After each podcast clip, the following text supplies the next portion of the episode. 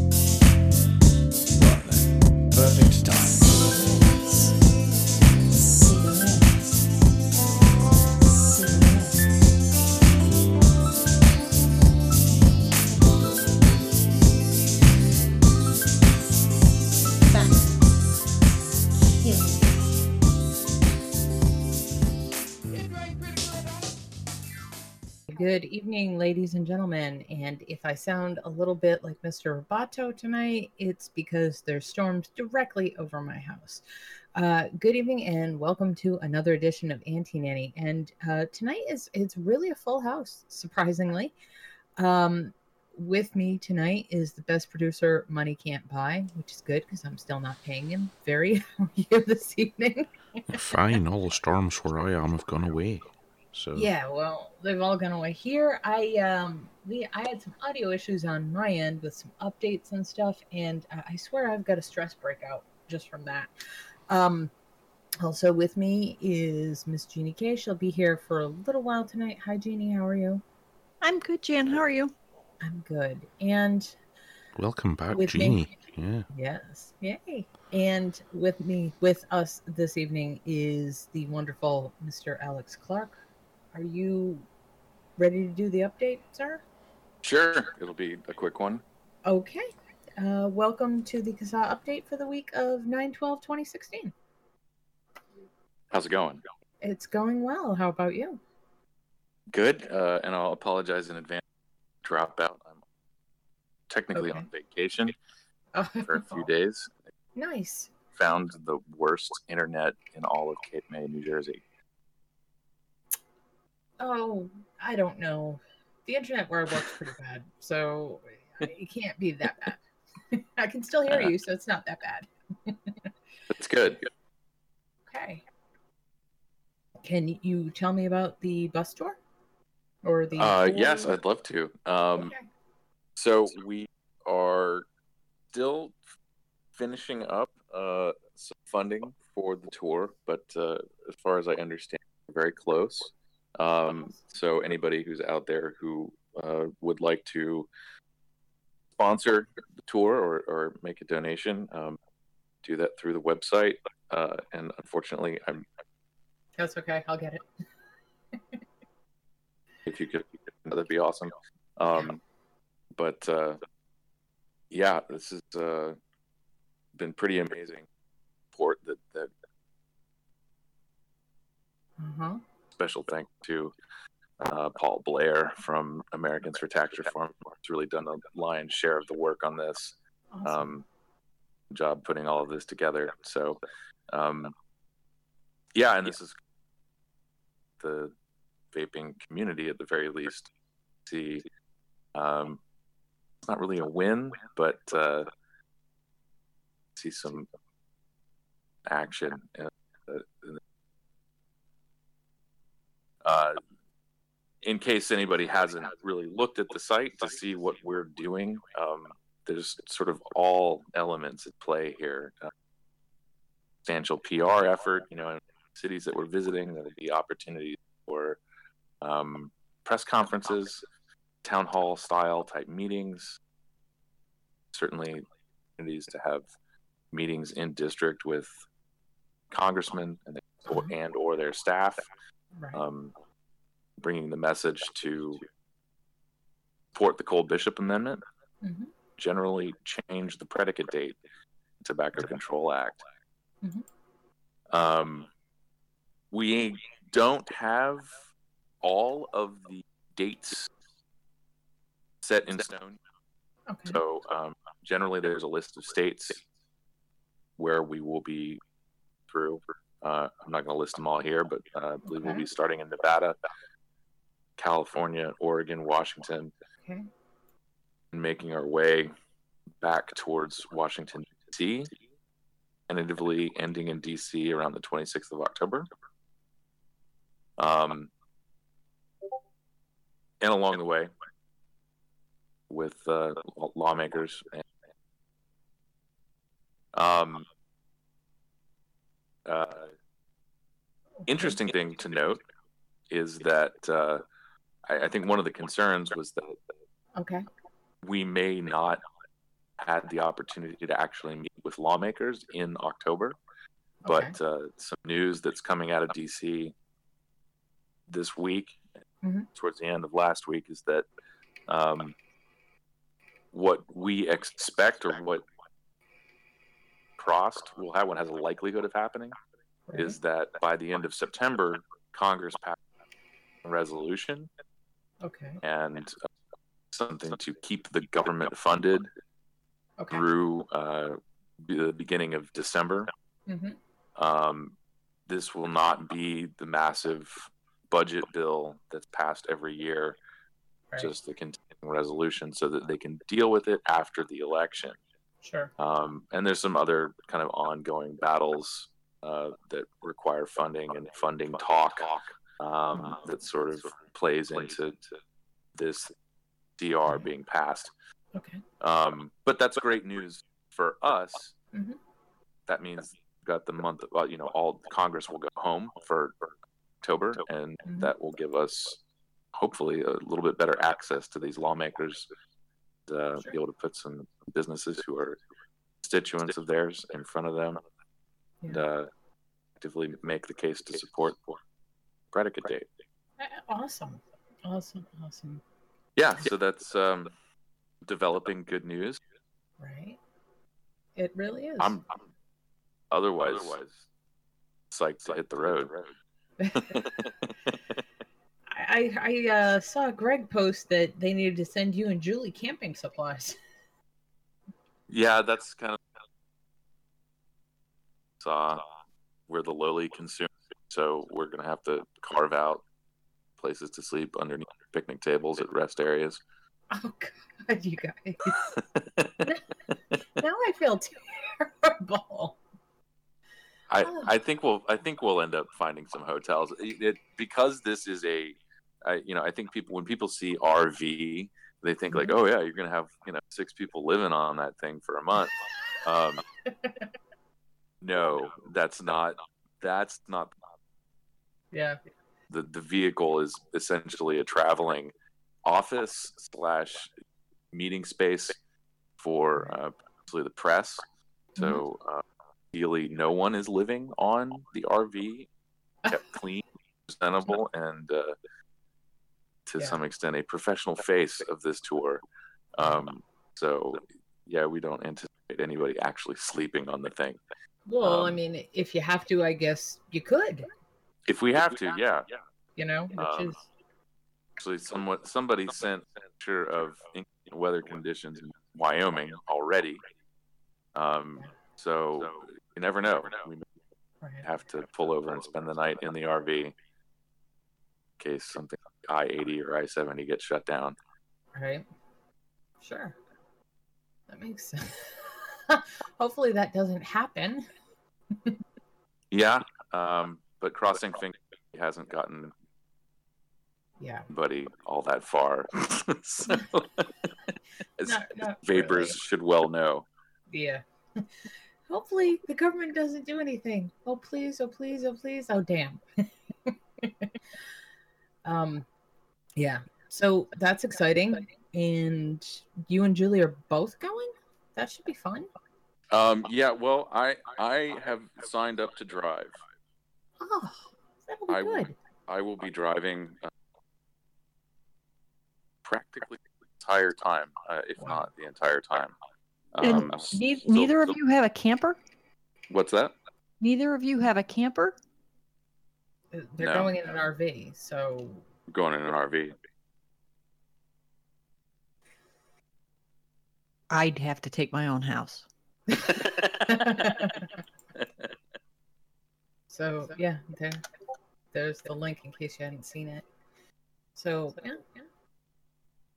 It's, uh, yeah, it looks exciting. yeah, it will be. I'm forward to it. Uh, good group of people, and uh, looking forward to hanging out with everybody along the way. Um, ideally, uh, move the needle in our direction. yeah, that would that would be fantastic. Yeah. So, is that about it for tonight, Alex? Uh, one more thing to mention. Uh, September twentieth, Okay. Syracuse, New York. Okay. Um, myself and Greg Conley be uh, attending uh, sort of a New York SFATA get together. okay. Um, hopefully, I will be wrapping up the CASA newsletter. There'll be a more fleshed out announcement about that okay. for uh, people in New York State, to Okay. getting to know their SFATA people and some Yeah. just from Greg and myself. So we'll have the details on that. And I think Cheryl Richter has posted about that. So uh, if you're in New York State, uh, definitely be on the lookout for that at September 20th. Yeah.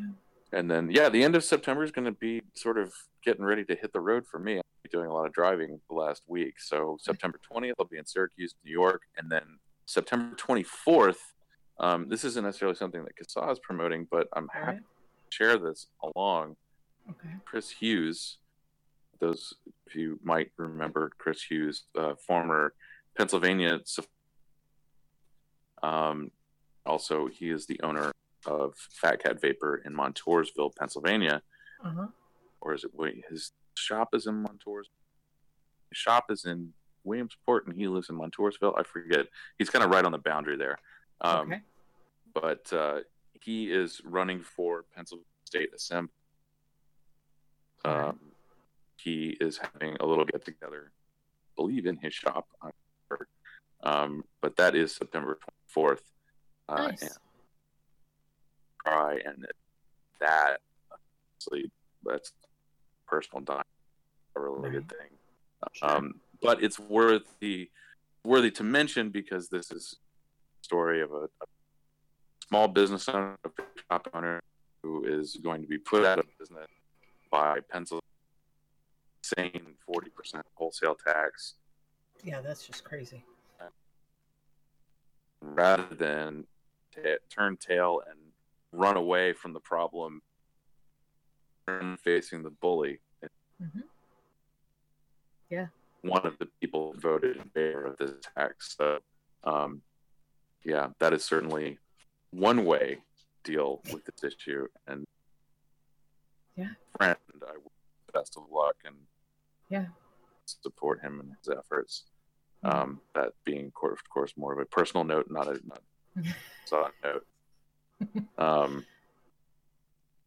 and then after that, the 26th of September, I will be attending the uh, No PA Vape Tax rally.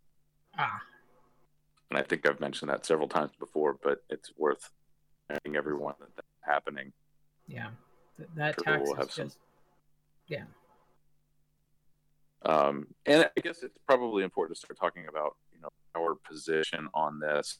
Um, I'll, I'll have more about this in our newsletter, hopefully coming out with. Uh, um, but, uh, traditionally, CASA opposed position Mhm. is we are vapor product. Uh-huh. Um, but what is in the works in? Five cent liter tax. right. It, it's a situation. That's because are we of this small tax, Uh huh. small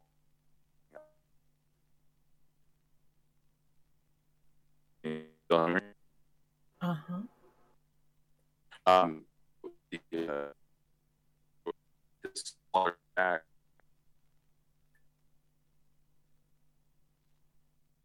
Okay.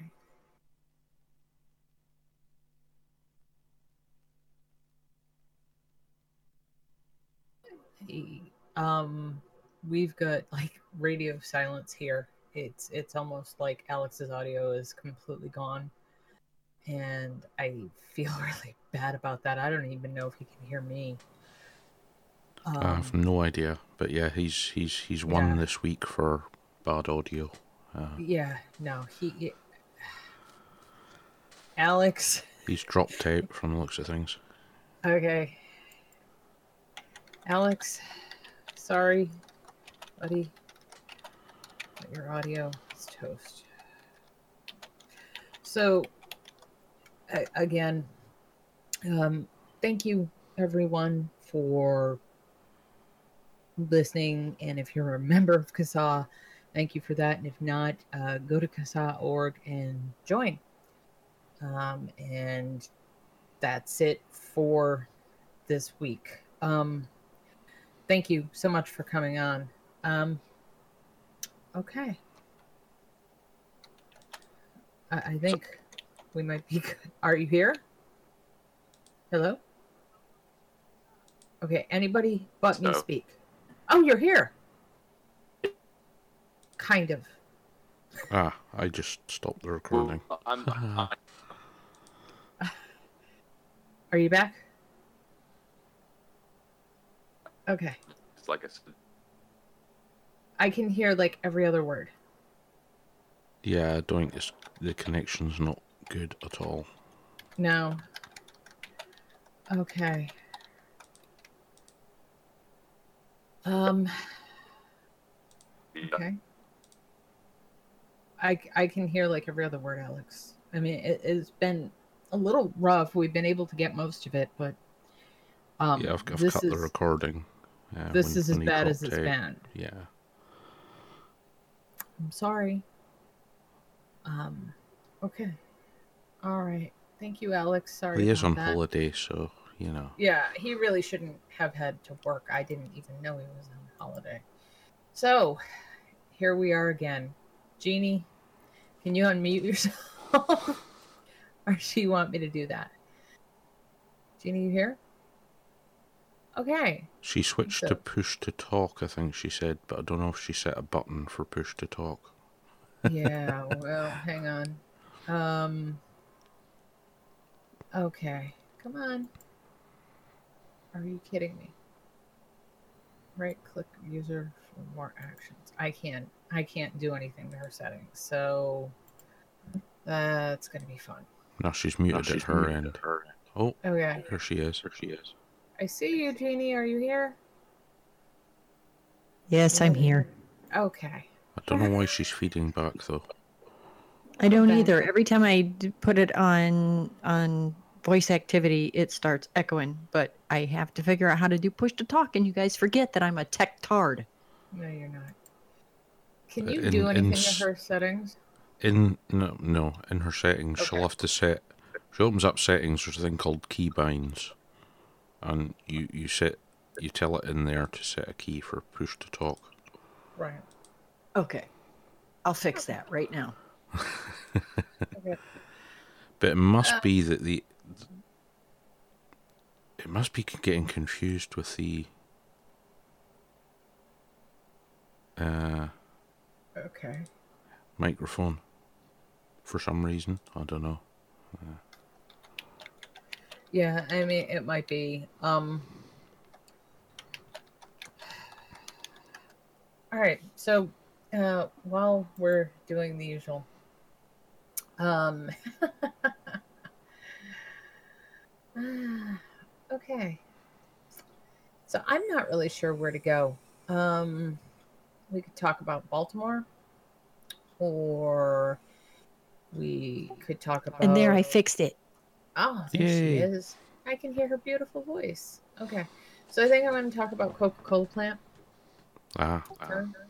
That's that's just funny shit, though, Jan. Yeah, I know. Um, we actually need that. Uh, cocaine worth 50 million pounds, I believe, discovered at Coca Cola plant. Cocaine with a street value of up to 50 million euros, I'm sorry, 42 million sterling, I'm guessing, has been discovered at a Coca Cola plant in France. The drug, hidden in bags among a delivery of orange juice concentrate, arrived in a container from South America. An investigation is underway in Signes, a village in southern France. The seizure of 370 kilograms of cocaine makes it one of the largest finds on French soil. The prosecutor of Toulon, Xavier Tabarot, said the delivery has a street value of 50 million euros and referred to it as a quote very bad surprise. Employees at the Coca-Cola plant have ruled out any involvement, have been ruled out of any involvement as investigators attempted to trace the origin of the drug. The first elements of the investigation have shown that employees are in no way involved. Jenis, uh, Jean Dennis Margues, the regional president of Coca-Cola, told the news website Van Martin Mateen. I'm sorry. The original Coca Cola formula, created in 1886 by pharmacist John Pemberton, is believed to have contained traces of cocaine derived from coca leaf extract. The last big seizure of cocaine involving French authorities was in April 2015 when French customs officers aided in the arrest of two men trying to sail a yacht loaded with 250 kilograms of the drug to the UK. The SY Hygeria of Halassa was boarded off Martinique and found to be carrying cocaine with a street value of worth, worth some 40 million pounds. So, um, yeah, finding actual cocaine at a Coca Cola plant is shocking, mostly because um, cocaine, coca leaf, it's actually still used as a flavoring in Coca Cola. I think most people don't know that. But um, Coca Cola has struck a deal with all these governments to buy the decocainized version of the coca leaf to use as a flavoring. Yeah. It's just strange. I think Yeah, it was after it's after it was after World War Two that they pulled the full cocaine out of Coca Cola worldwide. yeah, no Because, well, cocaine. Most people don't realize, right? It took the US six months longer than they planned to to get involved in World War One, because Right. they had to import shed loads of Coca Cola to Europe because all our slightly addicted soldiers um, Uh-huh. were having trouble um, without Coke. Yeah. So yeah. Um okay. yeah, hard to believe you could get dependence, but um not really, especially if you use caffeinated beverages and I do. Well, that's it. I mean, it had, it had caffeine and cocaine in it, so yeah. I'm sure it was like uh oh god, what were the drinks they used to have? They were made out of real sugar and they had like five times the caffeine in them. Jolt. They did yeah, Jolt Cola. it must have been a lot like Jolt Cola. Okay. Jeannie, can you see the story underneath the one I just read? The one I'm going to stick a two in front of now. Yes, Jan, I saw that. Okay. Yeah, So- but this this in the TSA one, um, Yeah. yeah, So, anyway, uh, in good news, California is stepping up to save the world. CalFart regulations approved by California's. Legislature. California's legislature has approved regulations on cow flatulence and manure, both blamed for releasing greenhouse gases. The measure was approved shortly before the end of the legislative session Wednesday after its author, Democratic Senator Ricardo Lara of Bell Gardens, agreed to give dairy farms more time to comply. The legislation seeks to reduce methane emissions associated with manure up to 40% below their 2013 levels by 2030. Methane is one of several gases known as a short lived climate pollutant that doesn't persist for long in the atmosphere but have a huge influence on the climate. The bill also calls for efforts to significantly increase composting to eliminate the amount of food waste in landfills, which releases methane when it breaks down.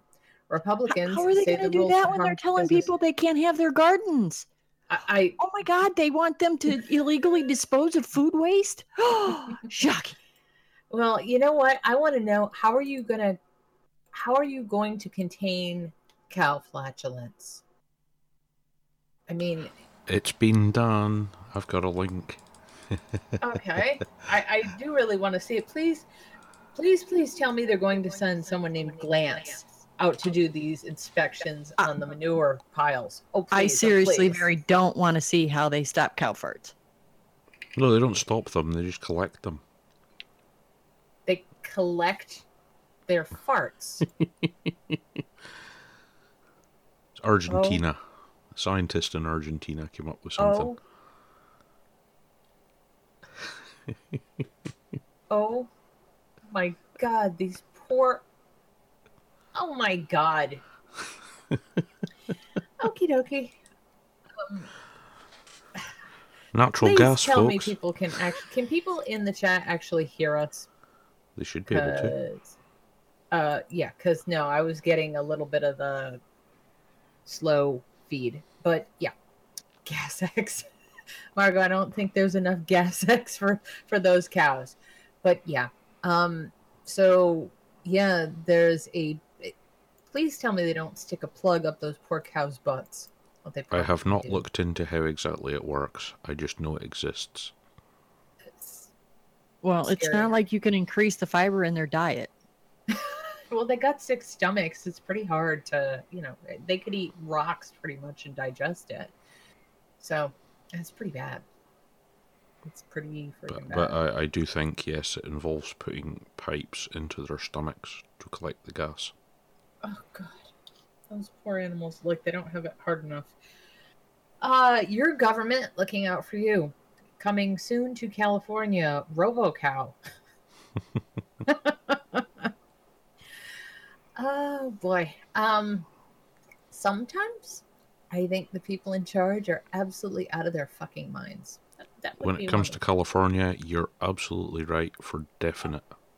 Oh well, no shit. That's where eugenics came from. Go ahead. What the hell?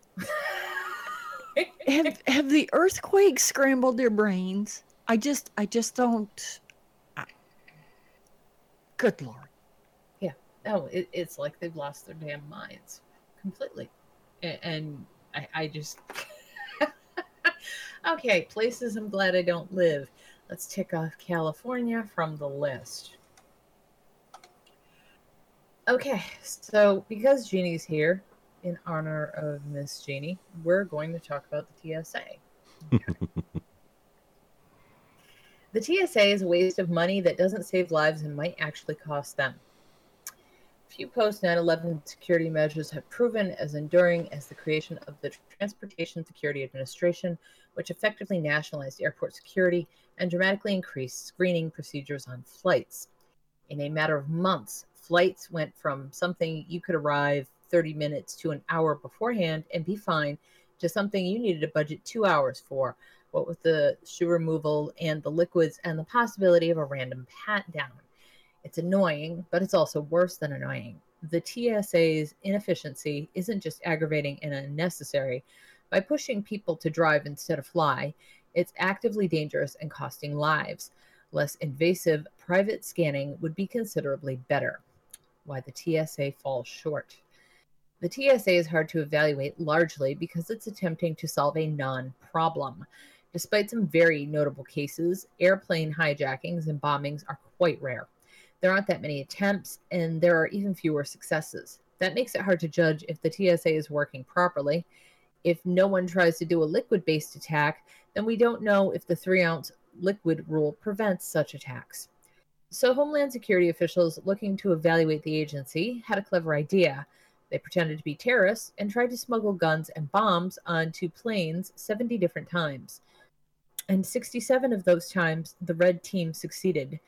Their weapons and bombs were not confiscated despite the TSA's lengthy screening process. That's a success rate of more than 95%. That means the bad guys smuggle through their shit 95% of the time. But they're gonna uh, take your bottle of water and that that could be a bomb, and they're gonna throw it in a trash can with the other seven hundred fucking bottles of water that they took from people that might be a bomb. Yeah. Well, I'm going to just dispose of this potential bomb here in the container with all the other bombs right here in back of me. No worries. Um, it's easy to make too much of high failure rates like that. As security expert Bruce Schneier likes to note, such screenings don't have to be perfect, they just have to be good enough to make terrorists change their plans. No terrorist is going to base his plot on getting a gun through airport security if there's a decent chance of getting caught, because the consequences of getting caught are too great. But even Schneier says 95% was embarrassingly high and probably not good enough for those purposes. If you're a prospective terrorist looking at that stat, you might think smuggling a gun onto a plane is worth a shot. Schneier isn't a TSA defender by any means. He likes to note that there is basically zero evidence that the agency has prevented any attacks. The TSA claims it won't provide examples of such cases due to national security, but given its history of bragging about lesser successes, that's a little tough to believe. For instance, the agency bragged plenty about catching Kevin Brown, an Army vet who tried to check pipe bomb making materials. Brown wasn't going to blow up the plane, the unfinished materials were in his checked luggage. But if the TSA publicized that, why wouldn't they publicize catching someone who was trying to blow up a plane? The Government Accountability Office is also skeptical that the TSA is stopping terrorists. It concluded in 2013 that there's no evidence that the agency's SPOT program, which employed 2,800 as of the study and attempts to scam passengers for suspicious behavior, is at all effective. Only 14% of the passenger flaggings by TSA officers led to a referral to law enforcement. Only 0.6% of TSA flaggings led to an arrest. None of those arrests were designed as terrorism related. What about the most loathed TSA rules, the shoe removal requirement, and the ban on all but the tiniest containers of liquid? There's never been any evidence that these are effective. Remember, we caught the people who tried to attack with shoes and with liquid explosives without those rules in place. Europe is gradually phasing out the liquid ban. The TSA has never presented any evidence that the shoe ban is preventing attacks either.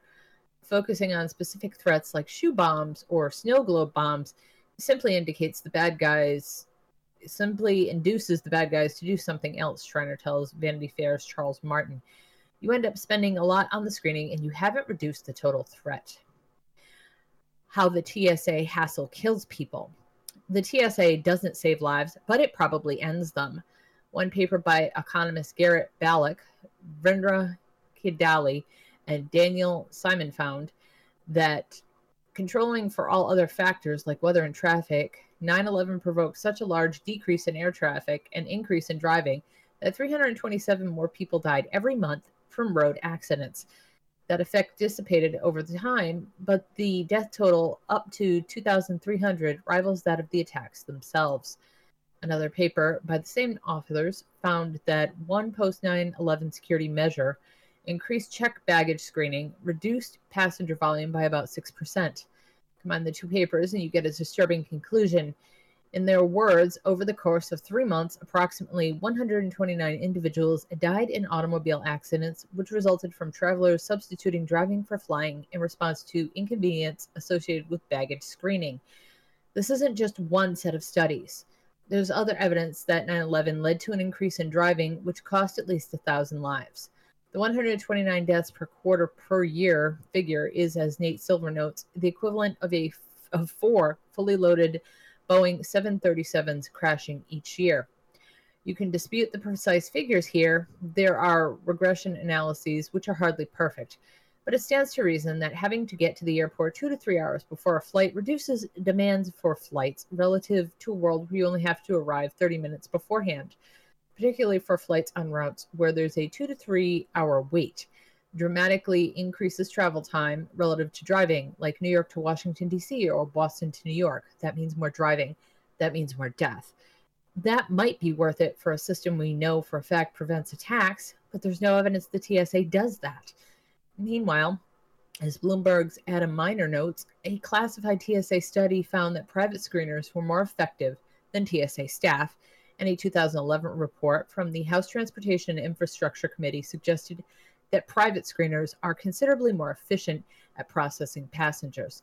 The solution is clear. Airports should kick out the TSA, hire well paid and unionized private screeners, and simply ask people to go through normal metal detectors with their shoes on, their laptops in their bags, and all the liquids they desire. The increased risk would be negligible, and if it gets people to stop driving and start flying, could save lives. Jeannie, go. here's here's my problem. Okay, first off, we we all know that my opinion of TSAs is a waste of fucking time, money, and and my blood pressure. Right. it's pointless. It's security theater. Um, let's go back to April when I flew home from Vape Bash. Mhm.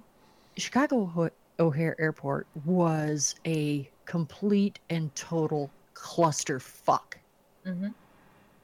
All people waiting to get through TSA.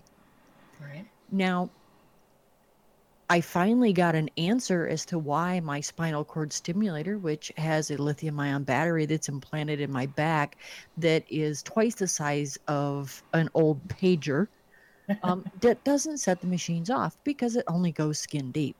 Um, okay.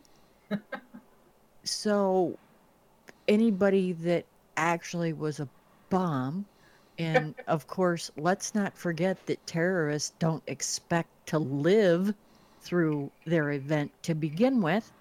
If they wanted to cause havoc, they would be causing havoc.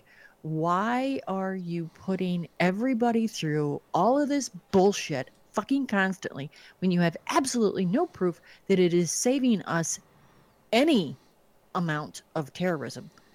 It is just absolutely asinine. All it does is take the stupidest denomination of people, and and I'm sorry, I'm not trying to say that anybody out there is stupid, but if you honestly think that TSA is making you any safer on a fucking plane, you need your head examined. Oh, she's right. I've Yeah, said it I again and mean- again. If terrorists want to blow up a plane, they're going to blow up a plane.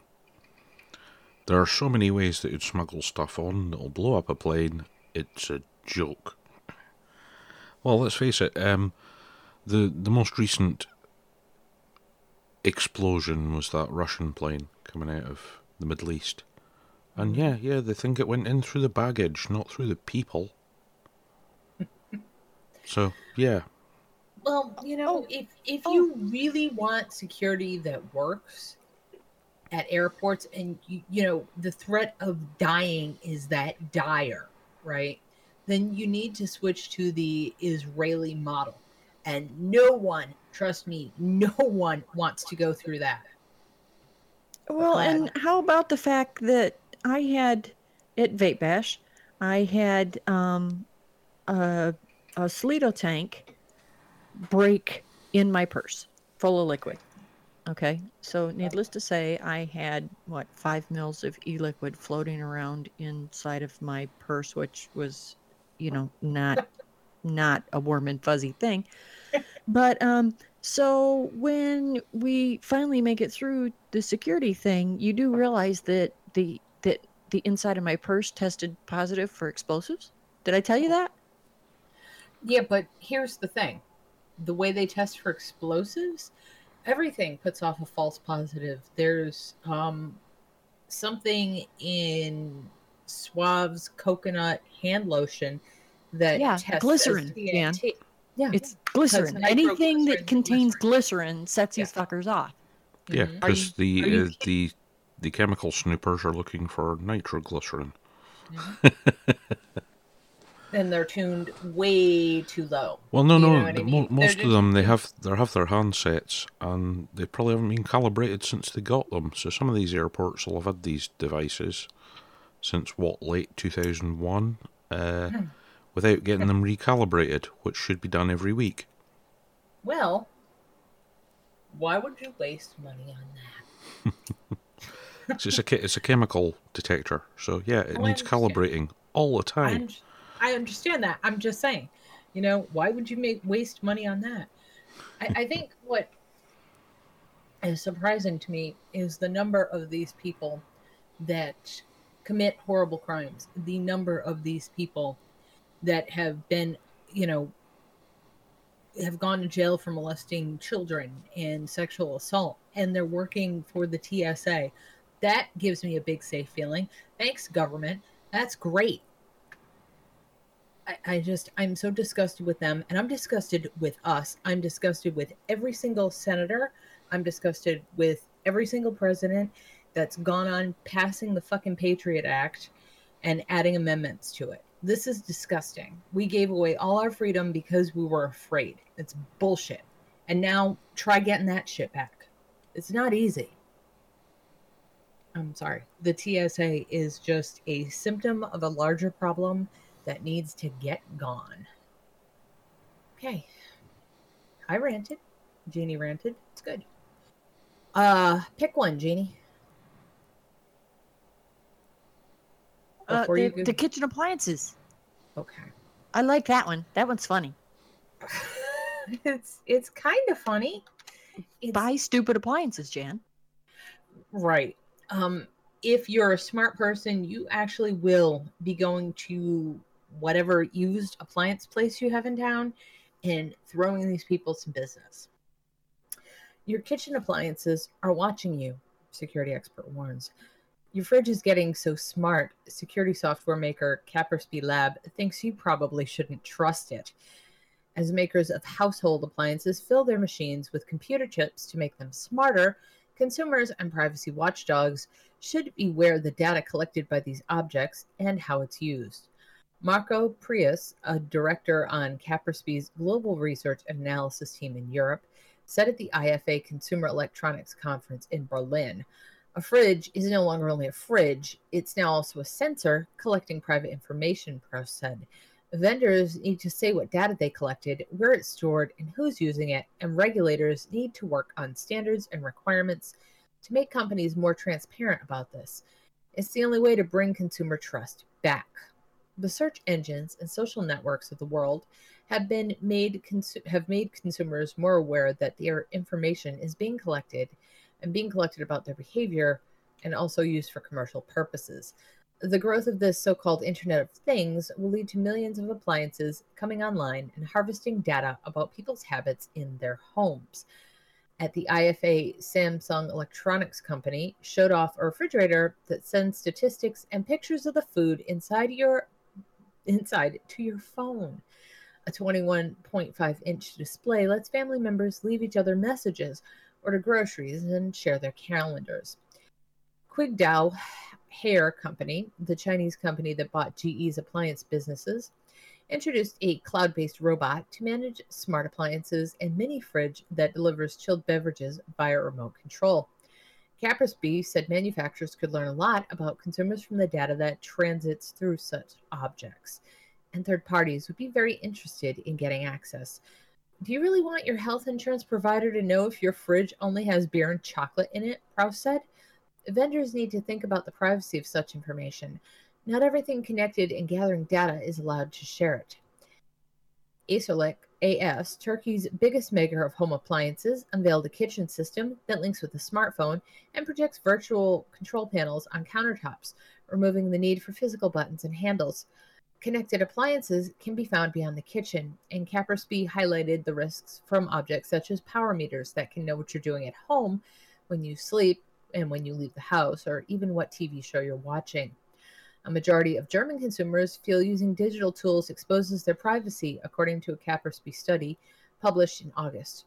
Of all the respondents, 71% said they're worried about internet companies collecting their personal data, and nearly one in two respondents said they had negative feelings about the digital future.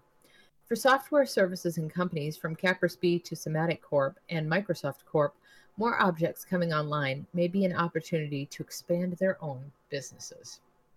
I mean, I am I am so glad that I'm poor. no, I hear you. I, you know, I think used appliances are great for a lot of reasons. They're able to be repaired. Uh, generally speaking, a lot of them don't have chips in them. They're older, so they have that nifty classic look, which is very retro and, and cool, if you ask me. And they're not fucking spying on you, which well, I mean, also I a have plus. I have a really nice stove and a refrigerator, but I mean, it- it doesn't take fucking pictures of my. See, John, John, it's not it's not Terminator you've got to worry about. It's your fridge. your fridge and your toaster. So, you know, basically, the joke about uh, I was in the kitchen, I had my gun on me, and my wife said, um, Why have you got your gun on you? And I said, uh, Decepticons. And I laughed, and she laughed, and the toaster laughed, so I shot it. Really isn't as funny as it used to be. Yeah. yeah, think about it. Yeah, smart fridge. It wants rid of you, so it just spoils the food in the fridge slightly. You get horrific food poisoning and die in horrible agony. You Fridge laughs. You're, you're even you're even creepier than I am, which is saying something. I don't know. I just I find it disturbing. I mean, you've got TVs that can listen to you, and no one knows where that third party data goes. Don't they have an interactive Barbie that Yeah. talks to kids, talks and talks back to kids? Uh, I don't know. Oh yeah, remember Teddy Ruxpin? Yeah. Remember that? Mhm. Yeah. I got He my was- godson one of those, and he absolutely hated it. He thought that thing was creepy as fuck. Well, you know. But he, but uh, but is entertaining once Seth MacFarlane got hold of it. Hmm. Ted. I liked Ted. I thought that I, I actually really liked both those movies. Yeah, they're stupid, but they're funny. Actually, what I really liked was what is it? A Thousand and One Ways to Die in the West. Yeah. That was actually very good. It was very underrated film and really funny. Um, Seth MacFarlane does a really good job on social commentary. Uh, probably because he lives on the same planet we do. Uh, so there's that. So, Jeannie, what what has been going on in the in the wonderful world of the new home besides the cabinets and the staining and the working? What have you been doing? Um, I actually sat out on the back deck today for about four hours with a book and a vape Nice. and an iced tea. Um, it's really peaceful. it is. Um, I, I'm really glad we moved. Uh, planting planting seeds in August and September is kind of throwing me for a loop. Um, you know, I'm just not used to that. Um, August and September is when you start harvesting and storing and putting away because the frost is coming and it's going to kill all your shit. Yeah. In Pennsylvania, yes, not so much here. No. Um, we that the town we moved to is on top of the Cumberland Plateau. It's Okay. it's up in the mountains. Um, Mhm. so it's it's really beautiful here. Um, I'm not so much really fond of the coyote being in my backyard at three o'clock in the afternoon. Um, I, I'm gonna dead him. Oh. Yeah, he's gonna he's gonna end up dead. Um, I hate the noises they make when they're traveling in packs and they're calling Um, one another. I actually we had when we lived in Pennsylvania, there was a venison farm uh, about a thousand yards from us.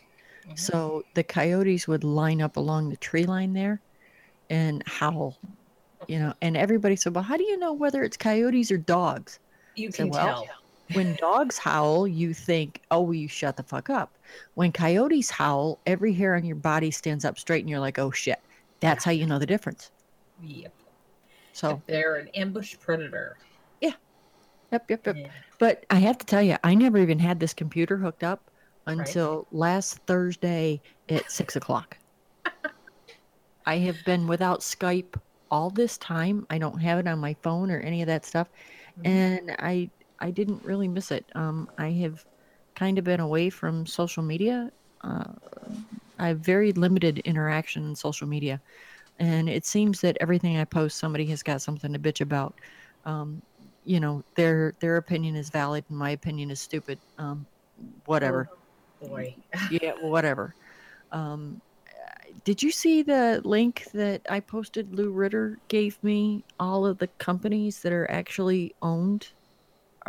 Monsanto is their parent corporation. Yeah. That was really disturbing. I did not know all of those companies. Mhm. Well, you know, it makes I- me. It made me even more thankful that I grow so much food. Well, I mean, they're they're kind of a multinational, so they just buy tons and tons and tons of other companies. Um, so eh, I'm going to talk about it. I, I didn't think I was going to. I gave you a link to something yesterday, and it was 18 seconds long. And that was the video of Hillary Clinton's overheating yesterday. Yes, ma'am. Uh, what was your reaction to it? Because what they actually showed on the news is not the full clip. Because the, last four, seconds, was the most disturbing part. Um, I think she's sick. Um, I Um, think she's real sick. I think she's sicker than they're saying, but go ahead.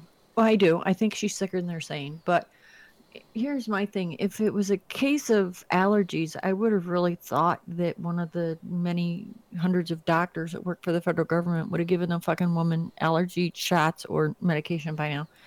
Um, and I'm really surprised that they let her get sick enough to the point that if this is pneumonia, that she got so bad that she was collapsing. Um, somebody should be fucking fired if that's the case. Um, I think that if it's something other than that, um, she'll be in a box going in the ground before they admit it. She looks bad. I, I feel She I always looks bad. no, but she, she yeah, but she has she has movie star money, right? So she can afford, you know, casts of hundreds to make her look decent. And she's been looking pretty rough. I think this is a lot harder on her. And I think I think I'm gonna risk the wrath of some of my Democratic friends when I say that if the people around her cared about her even a little bit, they would have gotten her real medical help instead of letting her go to her daughter's house and hang out. Um, yeah, it, that was just that was really that was really bad. And the worst part is the video that I gave you was shown live on TV in Brazil. So that video's been around the world and people are seeing it where they're having to drag a presidential candidate into a car because they can't hold themselves up. I mean it, it looks really it looks really bad. It looks really bad. And if she's that sick, I feel really bad for her. It it does, but and I pointed this out at one other point, and- I'm I'm not supporting this woman, and don't anybody think that I am. But the whole thing about her having um, a a bladder leakage issue, and I said, well, look, you gotta you gotta understand this. You know, She's had 60. we I What's mean, that? What, what do you say? I said she's 60. She's had children. Yeah, she's had children. happen. It's, yes, it's that's no more uncommon than men le- needing little blue pills. Mhm. Um, I don't believe that that a a bladder leakage issue would would cause would make this woman incapable of being president. Um, I do think there's a whole I think there's a lot of other things. there's a there's a whole fucking list of reasons, folks. Um, Oh, yeah. that just shouldn't be on it. Um, but had we had social media and television cameras, we've had other presidents that would never have gotten elected because of their physical deficits. Now, Mhm. some of these people have gone on to be pretty damn decent presidents. So, you know, eh, physical condition um, isn't so much a, a, a deal breaker for me. Um, mental now that's that's a whole nother ballgame, but we're not talking about a mental deficit here. N- pneumonia would be a physical deficit. So Mhm. I don't know. Um, I think it it gave the the haters something to hate on, and I think it gave the supporters something to say. Look how sick she was, and she still managed to go to the 9/11 tribute. So there's Let me- that. Let me put it this way. Um, yes, there is a whole list of reasons why she should not be commander in chief, and my list is long. Um, her health has nothing to do with it, but I think it's disgusting and unethical of her party to allow her to go on like this if she's so sick. That that's the only thing I think. And to me, the funniest part was uh, I had seen that video because, like I said, I have a friend in Brazil who sent it to me, and said this was on my news. What the fuck? I don't know. I don't know what to tell you. A, I'm not a fan, and, and B, I don't really follow her around, but she hasn't been looking really well. And I saw it and I was like, oh, that's really bad. Um, to contrast that, somebody posted a video of Bernie Sanders playing basketball with the neighborhood kids. 70 years old, and he's kicking ass. I'm like, Did you I'm see like, the? okay, so you threw away the good candidate who was healthy for this. I'm sorry. Go ahead. Did you see the? Um, there's a video recently. uh, Toni Basil at some street dance thing, No. sh- showing all the kids how to dance. She's seventy two. well, and I got news for you people. You know, my mother is not a spring chicken. Right. Um, we will just go with she's over 70. That woman can run circles around me. I swear to God, she makes me Mhm. tired watching her. So, you know, um, but she also has three broken vertebrae in her neck and still manages to do this shit. Um, but again, you know, do do I think this woman is sick? Yeah, I think this woman's sick. And like I said, if it's pneumonia, like they say that it is, Mhm. then there's some healthcare professionals that should be fucking fired. Mhm. Oh, definitely, because it's I- I completely think- treatable. So yeah, It is. there's no reason completely for it to get as far as collapse. Yeah. No, and it is completely treatable, and you sometimes, when you're that age, actually need to be in a fucking hospital. Um, and I can't believe they diagnosed her Friday and yet let her run around to all these fundraisers and stuff. That that's just well, they diagnosed her Friday dangerous. allegedly, uh, and then, as you say, let her run around. Even though when you've got pneumonia, the the only place you should be is your bed in bed. You should Um, be in bed, or if you're real bad, you should be in a hospital. with you oxygen. getting- Yeah. oxygen and you should be getting liquids and you should be getting antibiotics probably through IV. Um, no, I, I've had pneumonia. It sucks. I- I'm I'm going to mention because you know I put it in our chat. Uh, Mhm. people may people may be or may not be aware that yeah Donald Trump and Alan Sugar really don't like each other. Uh, you know, tr- Trump does the American Apprentice, Lord Sugar does the UK Apprentice, and they argue about it all the time. Although less so now that Trump's a bit busy media whoring elsewhere. Offending everyone. Go Yeah. ahead. But when the um, when the story broke about um, Hitlery, uh, yeah, tr- Lord Sugar posted, but his post about it was, and I'm quoting this. This is on Twitter.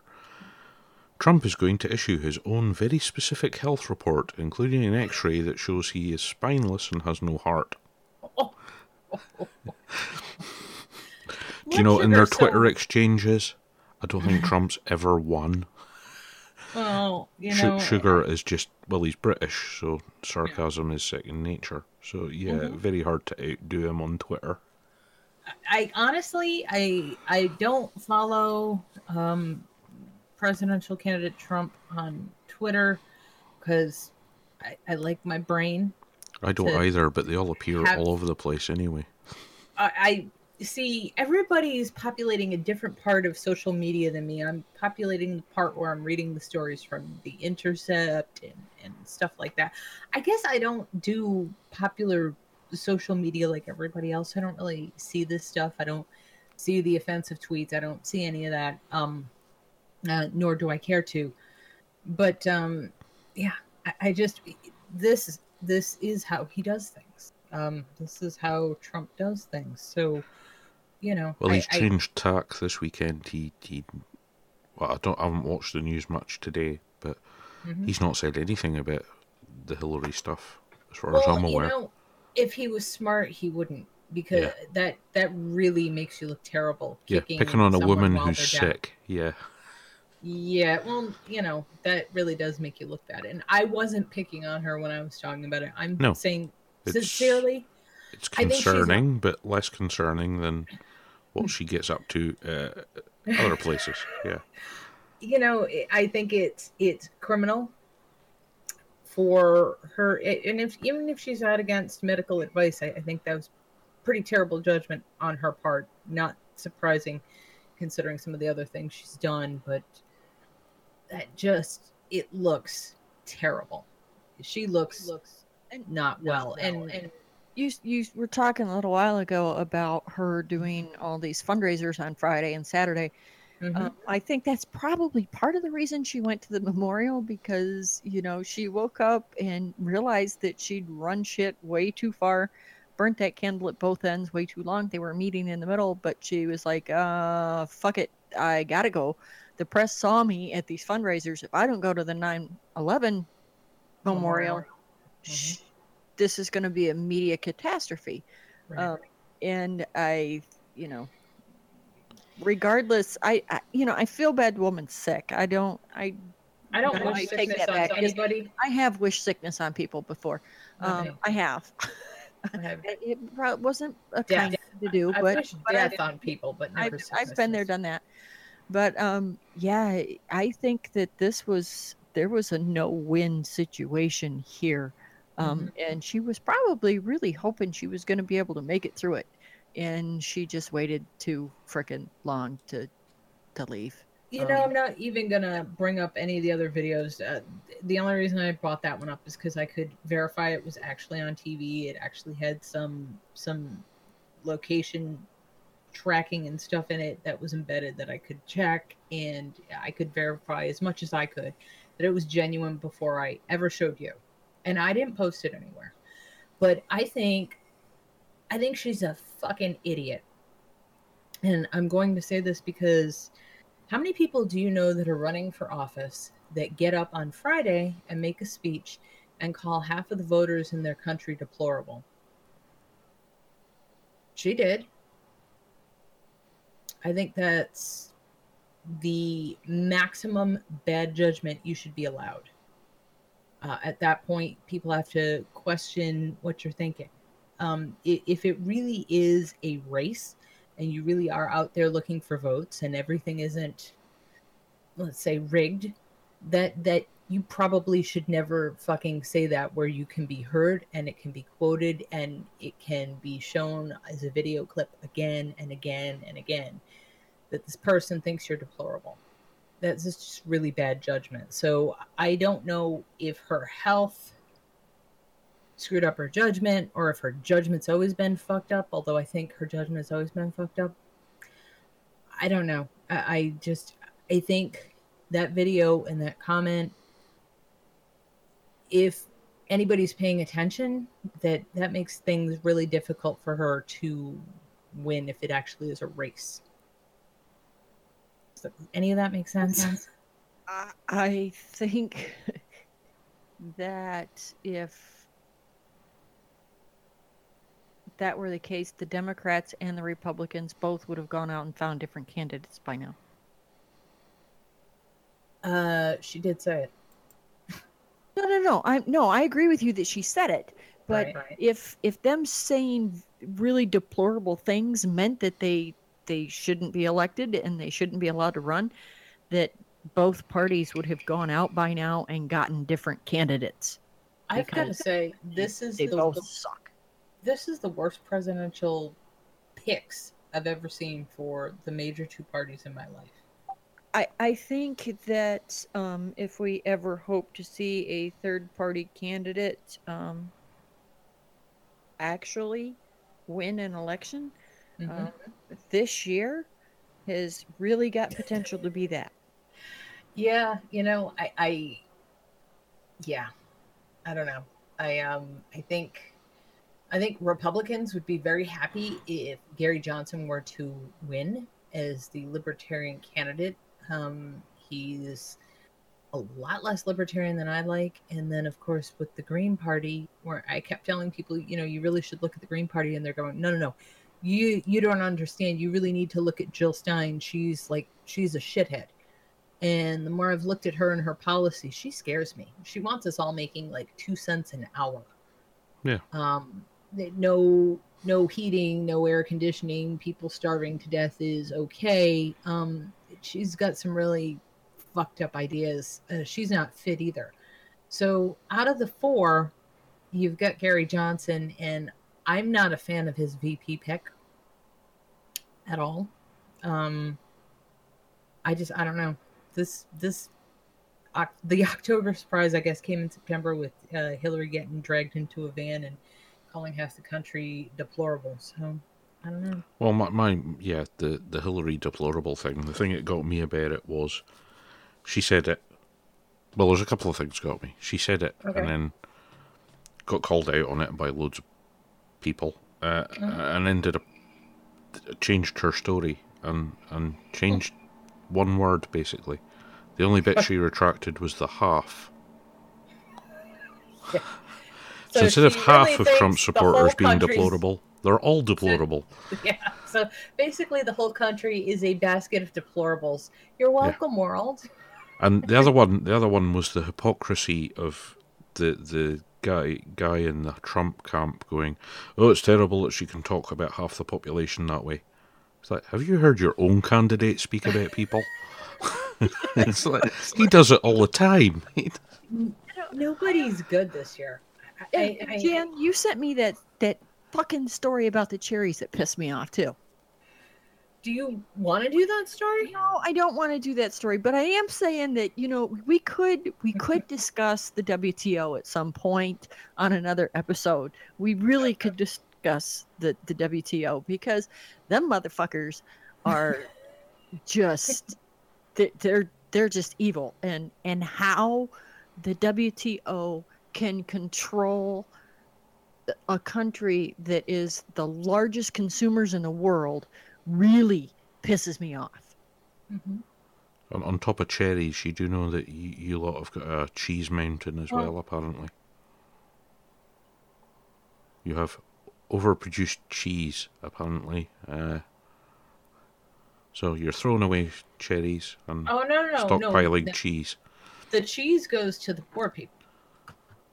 You- no, No, no, no, no, they've no. The warehouses shit you give of the poor Full of it. people cannot even be classified as No, no, cheese, Jan. Oh, you're talking about that that yellow brick crap they they used to. Um, I had, I had friends at school that uh, used to get that every couple of months at school if, if you qualified for um, It's not know, cheese, reduced- it's plastic. reduced rate lunches There- and stuff. They There are, there are like food banks all over this country that mm-hmm. that are begging for donations to help feed people that are starving to death and we've got organizations out there going around and verifying that farmers are destroying their fucking crops this is bullshit I agree. I agree. If you think the WTO is bad, wait till Obama, because I know he's committed to getting the the TTP passed.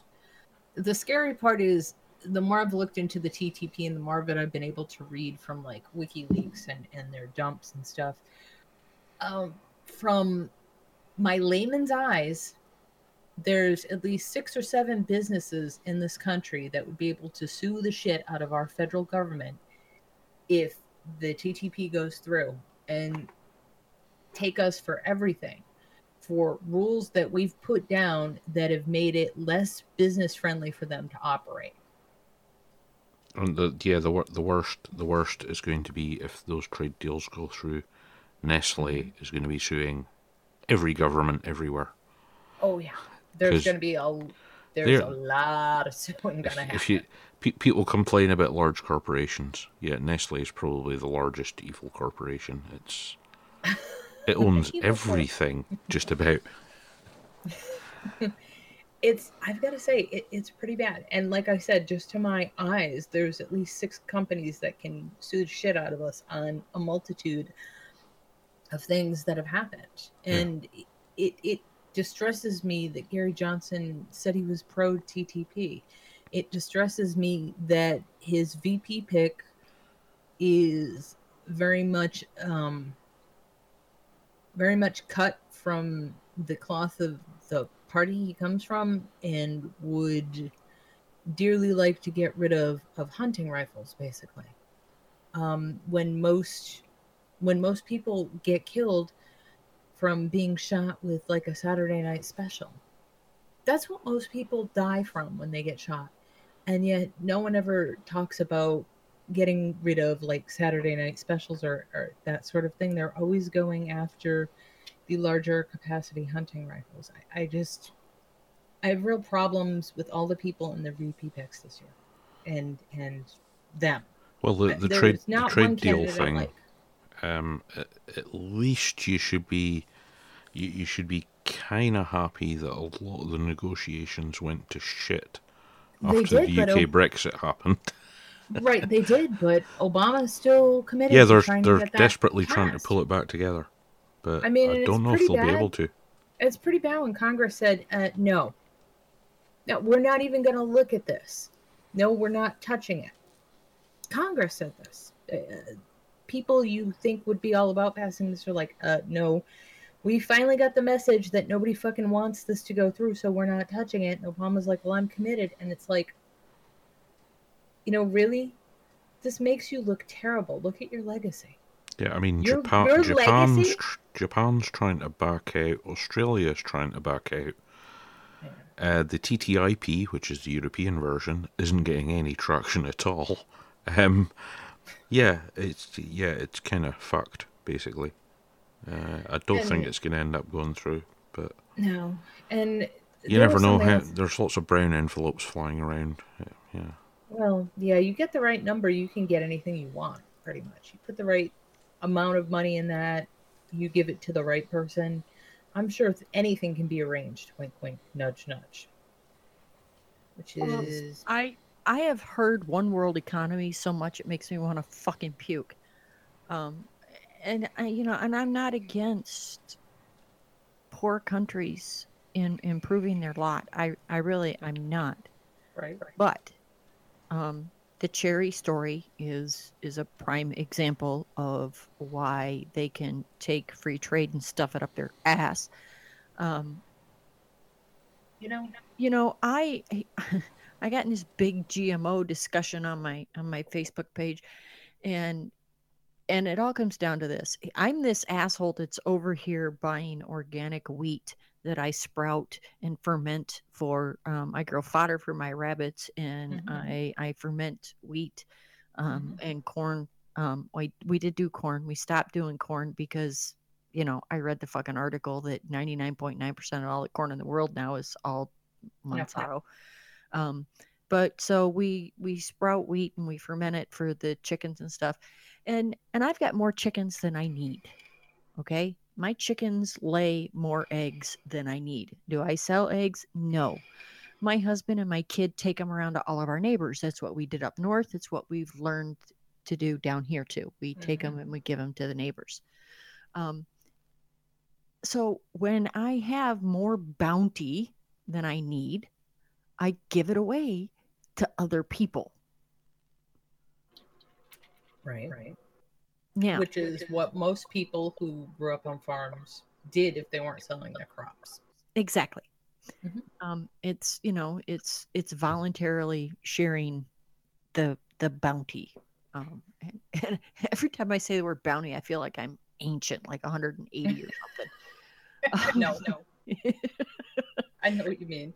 but yeah yeah you get it because I get you it. you were a farm kid when when we were down here the first trip we made down here that we brought stuff down and everybody was unloading stuff um, these two guys walked up to the fence line and and it was the neighbor and you know it's talking about where we were from you know how we ended up down here blah blah blah blah blah right right, and he right. says, uh, he says, oh, hold on a minute. And he, he jumps on his four wheeler and he comes back and he hands Paul two great big grocery bags full of zucchini and corn on the cob and whatever.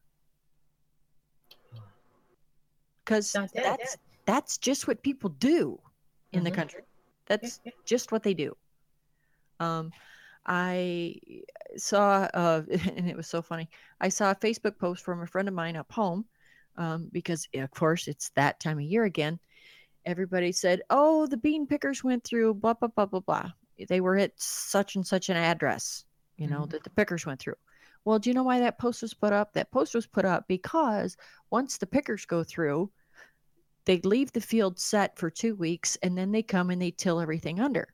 Well, mm-hmm. they put up the post with the address of where the pickers went through because, mm-hmm. hey, anybody that needs green beans, you should go get mm-hmm. yours now because that's what it is. After the commercial pickers go through and pick what they want, The rest is just left.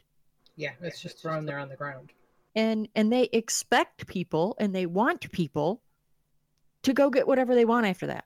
hmm It's there, just go get it. Did you ever think maybe that's why that cherry farmer posted those pictures on Facebook? Yeah, but they have regulators that come through inspectors to make sure that they're destroying these crops.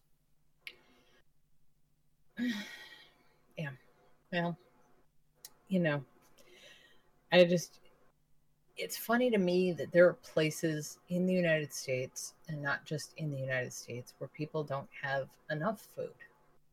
And yet we're taking throwing it out to spoil. It, it, that kills me. It does. So, you know, I do know the store I work at, we take all of our, our perishable stuff that's going. It's not out of date, but it's going. And we donate it to the food bank. They come with a big refrigerated truck and they pick it up every week. Um, we take our bread and we donate it to the church that runs the homeless shelter. That's just what we do. We're kind of a southern based company that was founded by Christians. That's what they do with their leftovers. Not every company does that. A lot of them dumpster it and they make the employees damage it before they dumpster it out. So it's not that there's a shortage of food, it's that there's a planned obsolescence for food. And Yeah, that's kind so of ridiculous. Most of the supermarkets over here are now giving stuff, um, uh, you know, short dated food to charity. Um, But yeah, um, I mean, there's all the stories. It doesn't happen so much now because they changed the way they do their business. Mhm. But McDonald's pros- prosecuting people for dumpster diving because Mhm. if people don't know, McDonald's they used to produce food according to the the traffic volume for the time of day in any other Right. stores. So there'd always be, you know, like five Big Macs on the rack ready to go. Mhm. But. They're only allowed to be on the rack for two minutes. if they're on the rack for more than two minutes, they got thrown Mhm. out, even though they're a perfectly good burger. Mhm.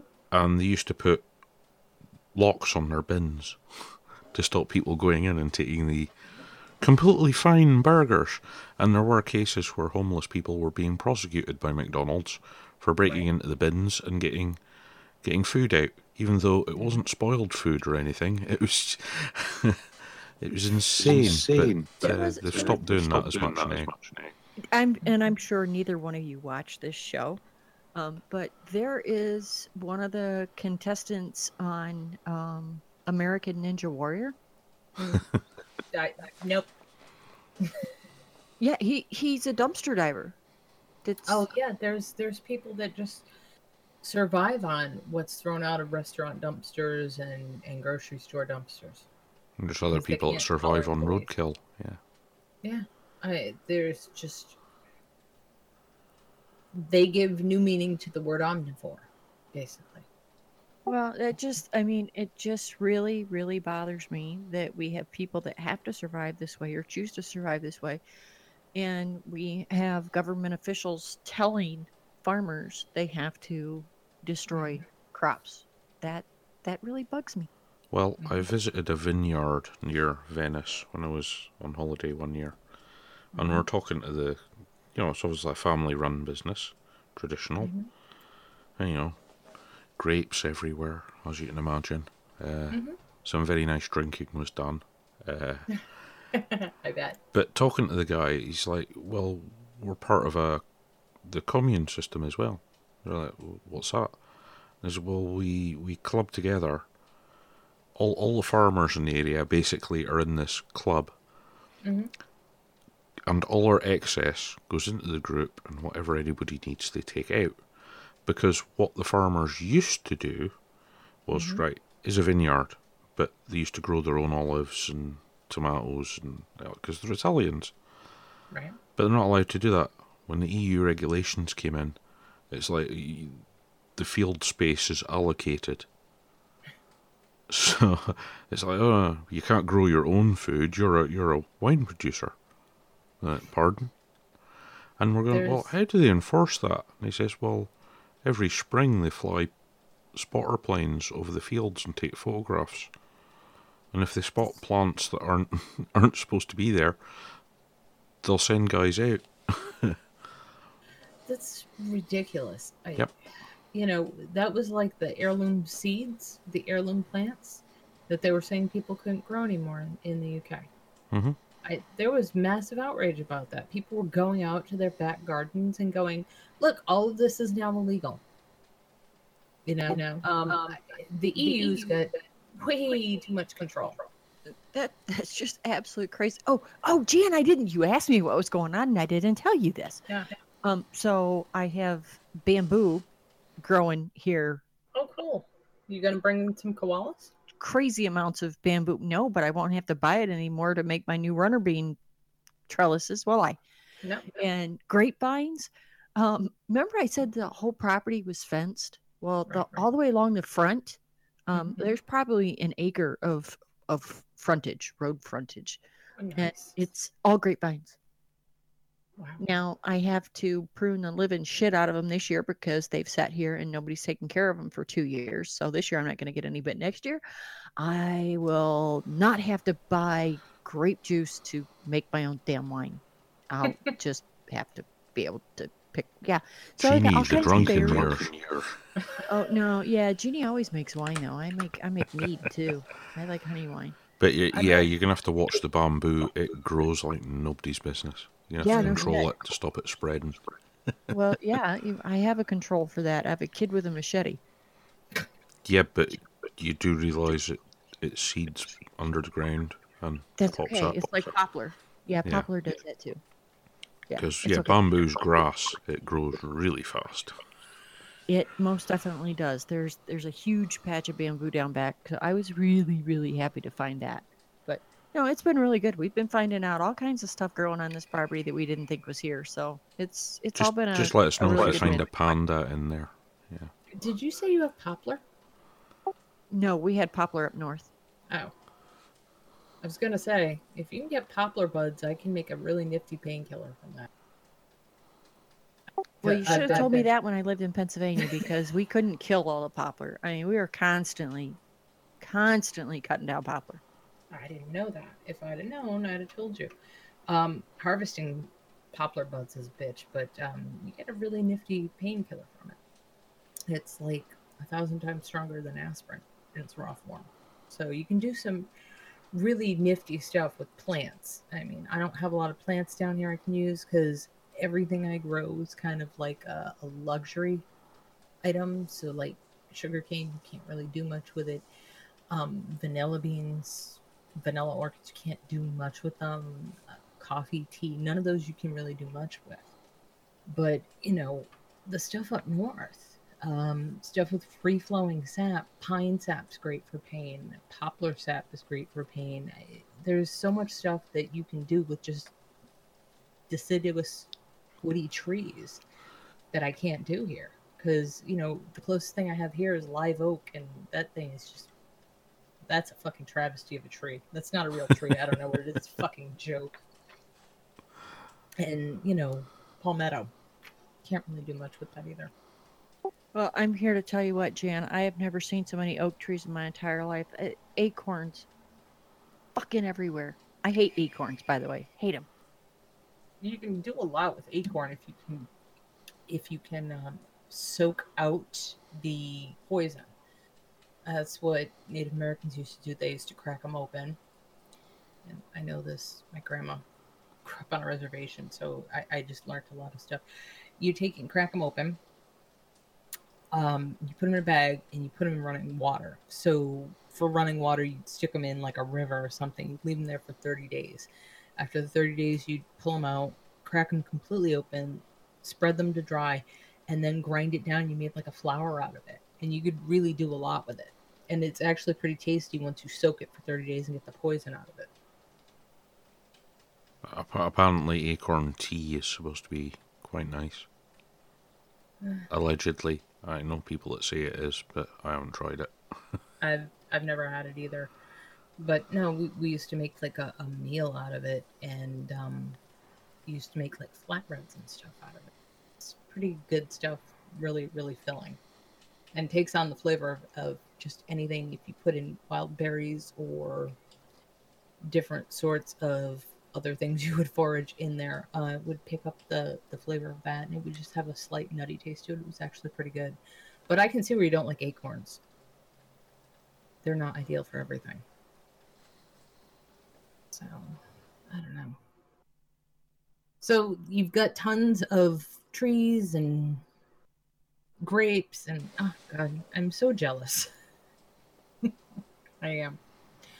Uh, down here, it's been uh, raining so much that um, the ditches in the side of the road uh, now have uh, green algae growing on them, and I have tadpoles.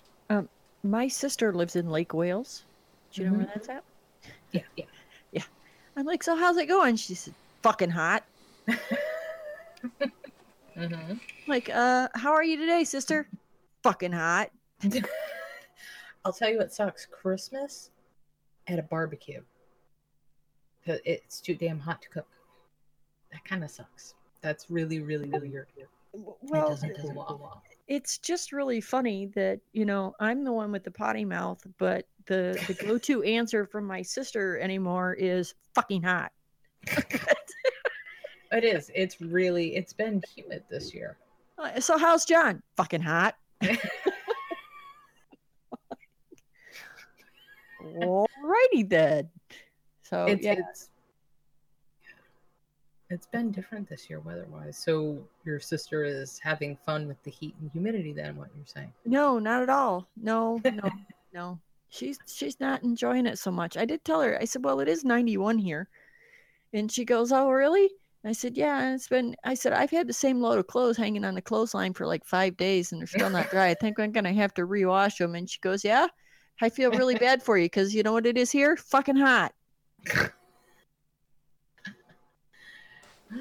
She sounds like she's having a blast. So maybe Uh, better in, in Scotland the last week. You know, you, you weren't hanging your washing out because if you did, it ended up in Norway. Uh, So it's been it's been slightly windy. windy. Yeah. I can't picture, and just mostly because I've seen the the Google Maps photos of Scotland. I can't imagine there's anywhere where you could have a clothesline where the clothes wouldn't be ripped right off it. yeah. Because yeah, we get we get we've got the Gulf Stream hits always around Scotland. So yeah, we've always got wind coming in off the Atlantic. When, when that weakens, you then get wind coming in from Siberia. So yeah, it- So you guys have those gorilla glue clothespins. Is that what you're saying? I actually got the best. Cl- There's a guy I know. Um, he hand makes clothespins. They are literally the best things I own. They will hold anything on the line that I have out here, and, and we get some. We don't get hellacious winds like you do in Scotland, but we get 40, 50, 60 mile an hour winds sometimes with oh, that's just, just a normal day's That's a- breeze. Yeah. that's a nice breeze for you. But you know, here most people don't have clothespins that can stand up to that. And Yeah.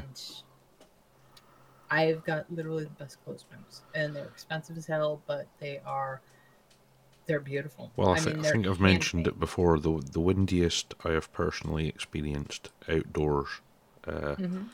was there's notorious storms in the UK. And, you know, Sevenoaks got turned into oak. Uh, they called it. It's basically mini tornadoes all over England. The weather Right. station at the top of Cairngorms got blown off the Cairngorms, uh, including its quarter-ton concrete mount.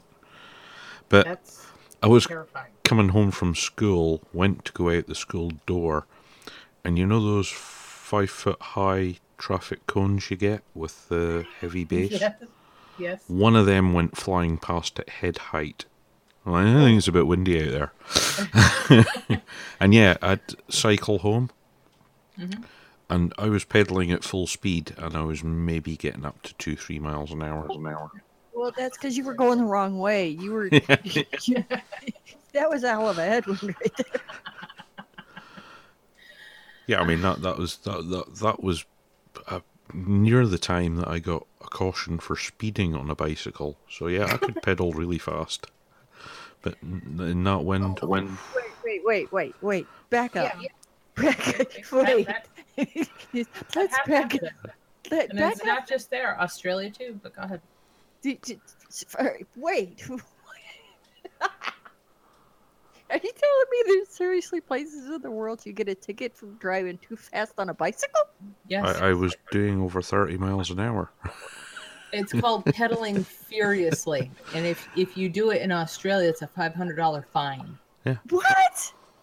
You're fucking kidding me, right? Nope. This can't be a real Genie- thing. No, Genie, you want to you want to hear something fun?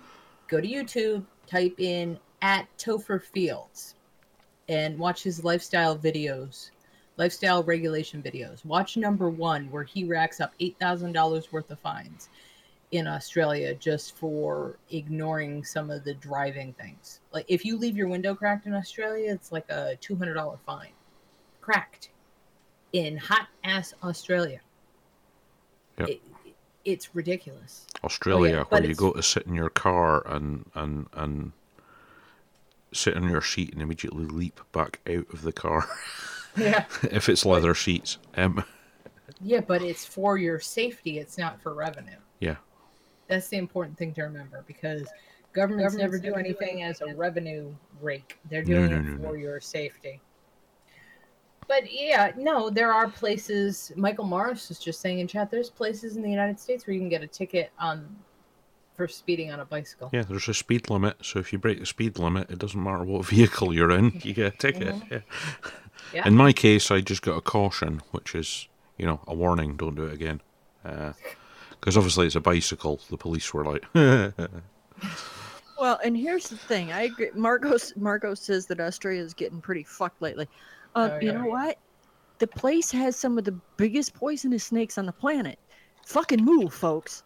It's, uh, it's got it's got eight of the top ten most poisonous creatures on the planet. So yeah, I, I think what scares me is the video over there of the snake and the big giant spider. yeah. Oh my god. It's like both of That- these could kill you. It's like, oh. Yeah. Yeah, it, it, it's freaking, freaking terrible. There used to be a brilliant television advert for a very, very bad product in the UK. There's there's an Australian beer called Castlemaine 4X, and they did a series of adverts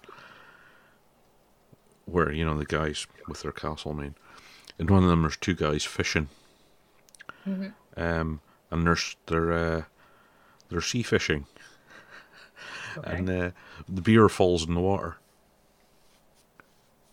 And uh, one turns to the other and starts wading out, and he's going, "Is it okay? You know, there aren't any sharks around here." And the guy's going, "No, there's no sharks." And then under his breath goes, "Crocodiles ate all the sharks." and that sums up Australia quite nicely. They've got freshwater sharks and saltwater crocodiles, and venomous snakes and spiders all over the damn place. yeah. I, I've got to admit, it um for a people that can be killed just walking out their fucking door from the wildlife, they sure are cautious about everything else that happens.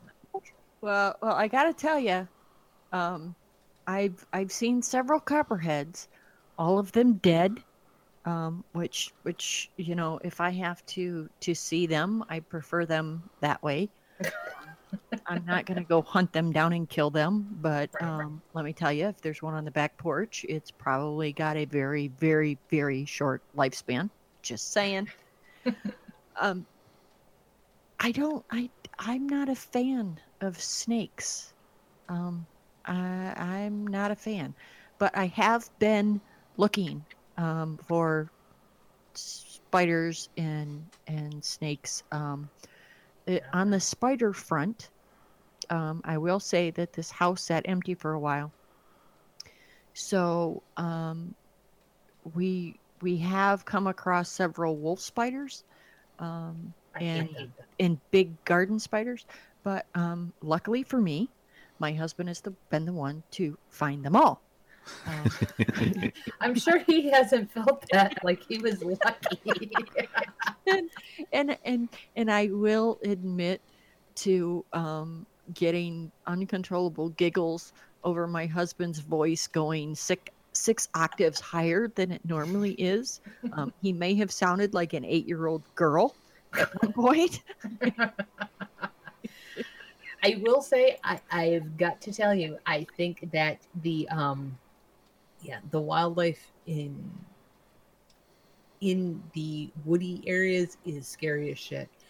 What's creepy to me, like we have woods right by our house, and you walk in the woods and you'll hear something and you'll go, What the fuck is that? And you'll see a big giant spider jump off a tree and run away, and it, it sounds like a fucking puppy running through the woods. That fucking freaks me out. And I'm like, I don't want to know what kind of spider that was, but I, all right, I know I just need to leave the woods. Not only can the mosquitoes eat me, kill me, and all of the, you know, invisible little bugs you can't see, but, you know, now I've got spiders that, you know, jump down into the bush and make a ton of noise. Frightening. Just frightening stuff. And I don't mind the wild. I don't mind being outside. I hunting down here is just fucking terrible.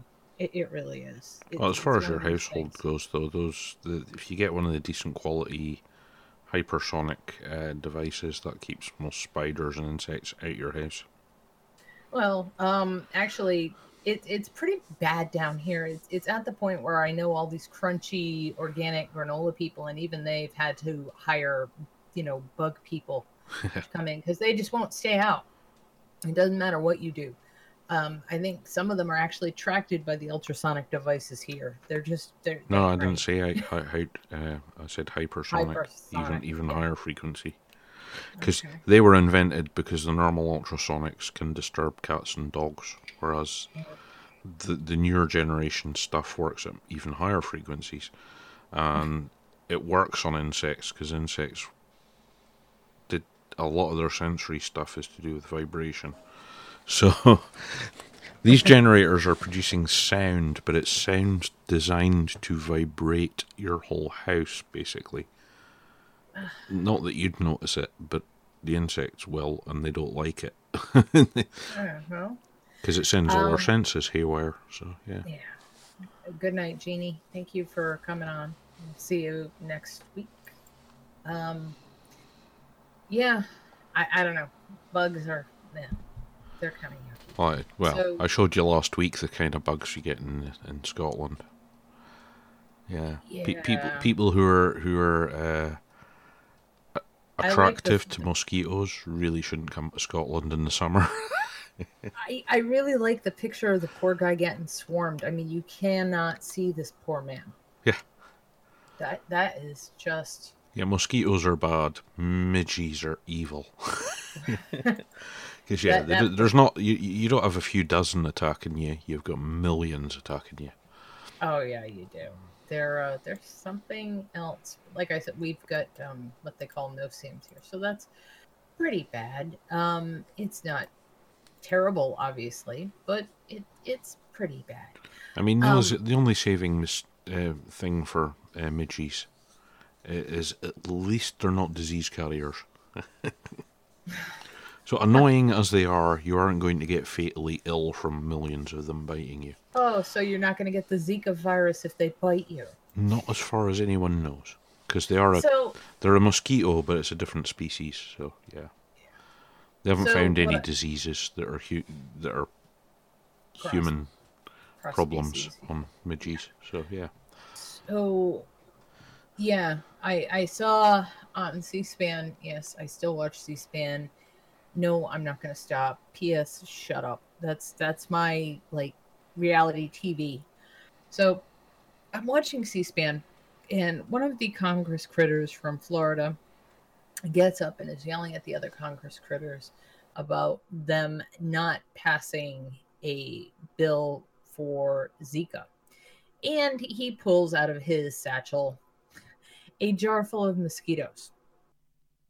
And he starts yelling at the other congressmen and threatening them that he's going to let them loose. And in the end, he just kept them in the fucking jar like the pussy he was, and nothing changed.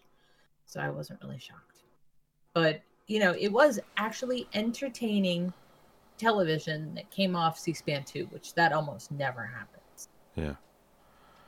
Oh, in political news, uh, you, you saw the link I gave you. Uh, yeah, David Cameron is retiring from politics. Well, direct politics, anyway.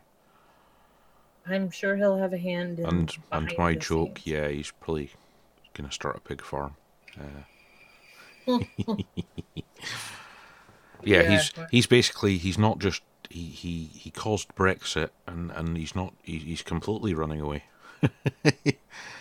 Well, you know, I know he caused Brexit, but you know, some of the UK regulations are fucking insane. Yeah. Where you will fish, what quota you'll get, and then we're gonna let the people from Greece come over here and fish twice as much. What? Yeah, that's kind of fucked up. So I, I can see what, and oh, I see that Le Pen, is it Oh, Le God. Pen from from France, Yeah. has said if she gets elected, they will have a referendum on Brexit. Yep, Marine Le Pen. Yep, National Front.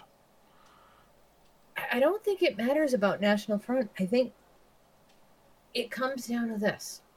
No matter who you are, no matter what you are, whatever your view of government is, you don't think it should stand in your way, right? Some people think the government should help and support them. Some people think the government should go the fuck away. I'm in the second camp. Um, you know, some people believe that uh, the government exists to be a friend to them. Uh, I'm none of those other two people. I'm in the go the fuck away camp, but um, I can understand wanting to get that level of control out of your life. Oh, The government should not have that much say. Austria is gonna have to have another vote, but it's been delayed again. Did you see this story? They're supposed to be voting this month on the rerun of the election because Okay.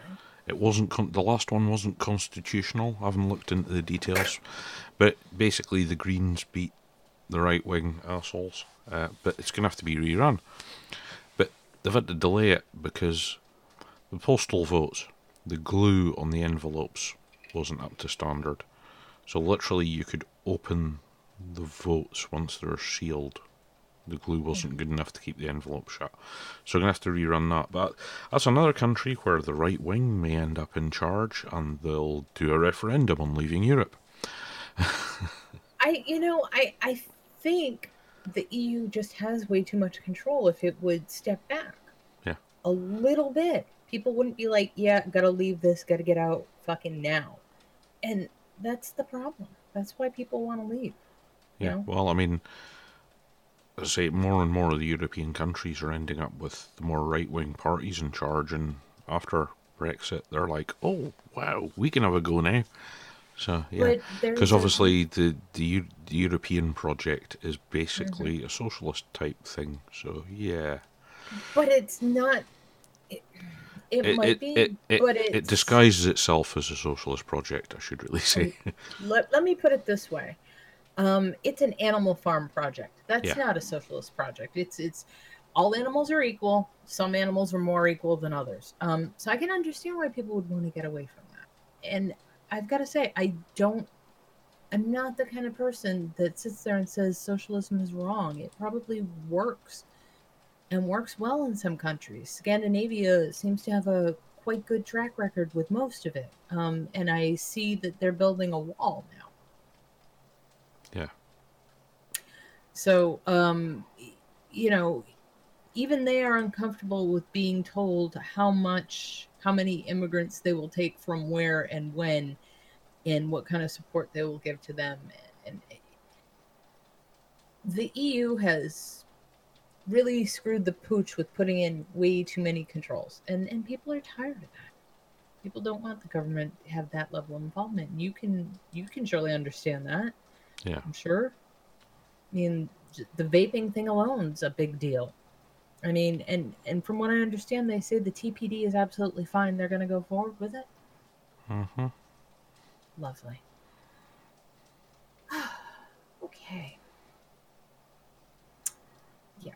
So I guess to back to the happy, happy news. Um, I said we talked about Baltimore. So I'm going to go find that link in these 74 fucking pages of stuff. Um, how Baltimore became America's laboratory for spy technology. If you live in Baltimore, you may have the feeling you're being watched. You are. Baltimore police track your cell phone use without a warrant. They secretly film the entire city from the air. And as concerns about the uses and privacy implications of that next generation surveillance tech have mounted, these domestic spying scandals also raise another question why Baltimore? It turns out that Baltimore checks off all requirements to build a modern American urban panopticon. High crime rates, racially biased policing, strained community police relations, and lack of police oversight have turned Baltimore into a laboratory of emerging surveillance techniques. Spying. On August 23rd, Bloomberg exposed the details of an aerial surveillance program the Baltimore police have been using to track cars and criminal suspects. We talked about this a couple weeks ago persistent surveillance systems, and we talked about it last year persistent surveillance systems and what they do. Um, persistent surveillance systems has been flying a Cessna over the city throughout 2016, totaling 300 hours of recorded real time video. Meanwhile, in April, appeals courts upheld the lower court decision that BPD can't use Stingray devices, tools that surveil calls and track cell phones by impersonating cell towers without a warrant. It has been a common practice for the department. And on August 16th, the Center for Media Justice, colorofchange.org, and New America's Open Technology Institute filed an FCC complaint alleging that Baltimore police use of stingrays harms Baltimore citizens by causing interference on the public radio spectrum without authorization. This complaint alleges that stingrays have been used so frequently that they reduce the availability of local cellular networks. This interferes with calls extended to emergency calls. In this way, these devices disrupt cellular telephone networks and emergency services, the complaint reads. Worse, the harms that stem from BPD's use of CS simulator equipment fall disproportionately on Baltimore's black residents. Familiar patterns. The tech may be relatively new, but its targeted use isn't. Historically, intelligence gathering and law enforcement agencies have disproportionately surveilled minority communities across the United States, from COINTELPRO's targeting of the Black Panthers to the FBI's wiretapping and blackmailing Martin Luther King like many areas that are under heavy surveillance and like the other communities where aerial surveillance has been tested, Baltimore has a large black population, says Jay Stanley, a privacy expert at the ACLU. The use of surveillance technology selectively on communities of color is a time honored police practice. The controversy around the surveillance programs in Baltimore coincides with a larger discussion about the quality of policing. In the wake of Freddie Gray's arrest and death from injuries suffered in police custody in April, protests escalated into riots on April 27th.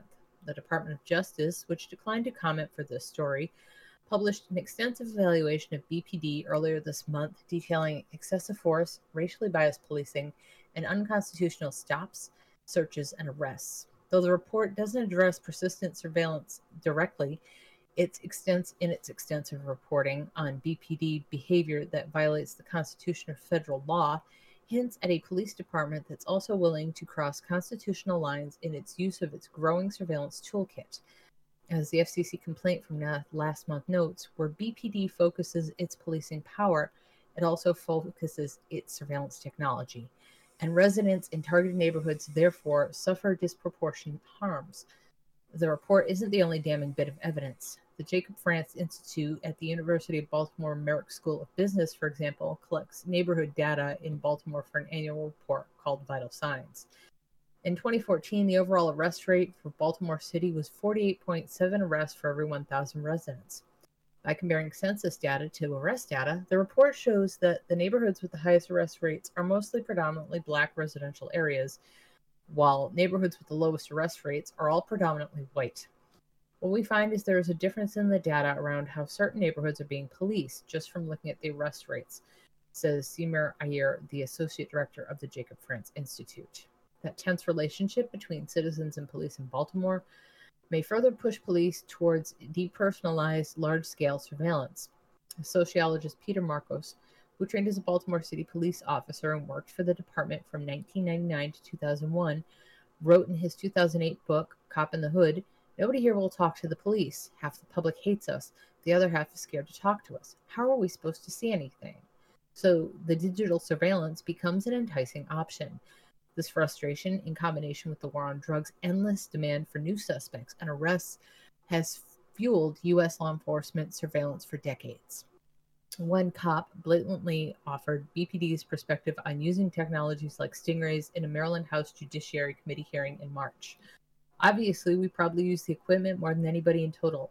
Sadly, it's due to the crime rate we have in the city, said Lieutenant Michael Fries. From what we do, we need this. We need it in residential areas.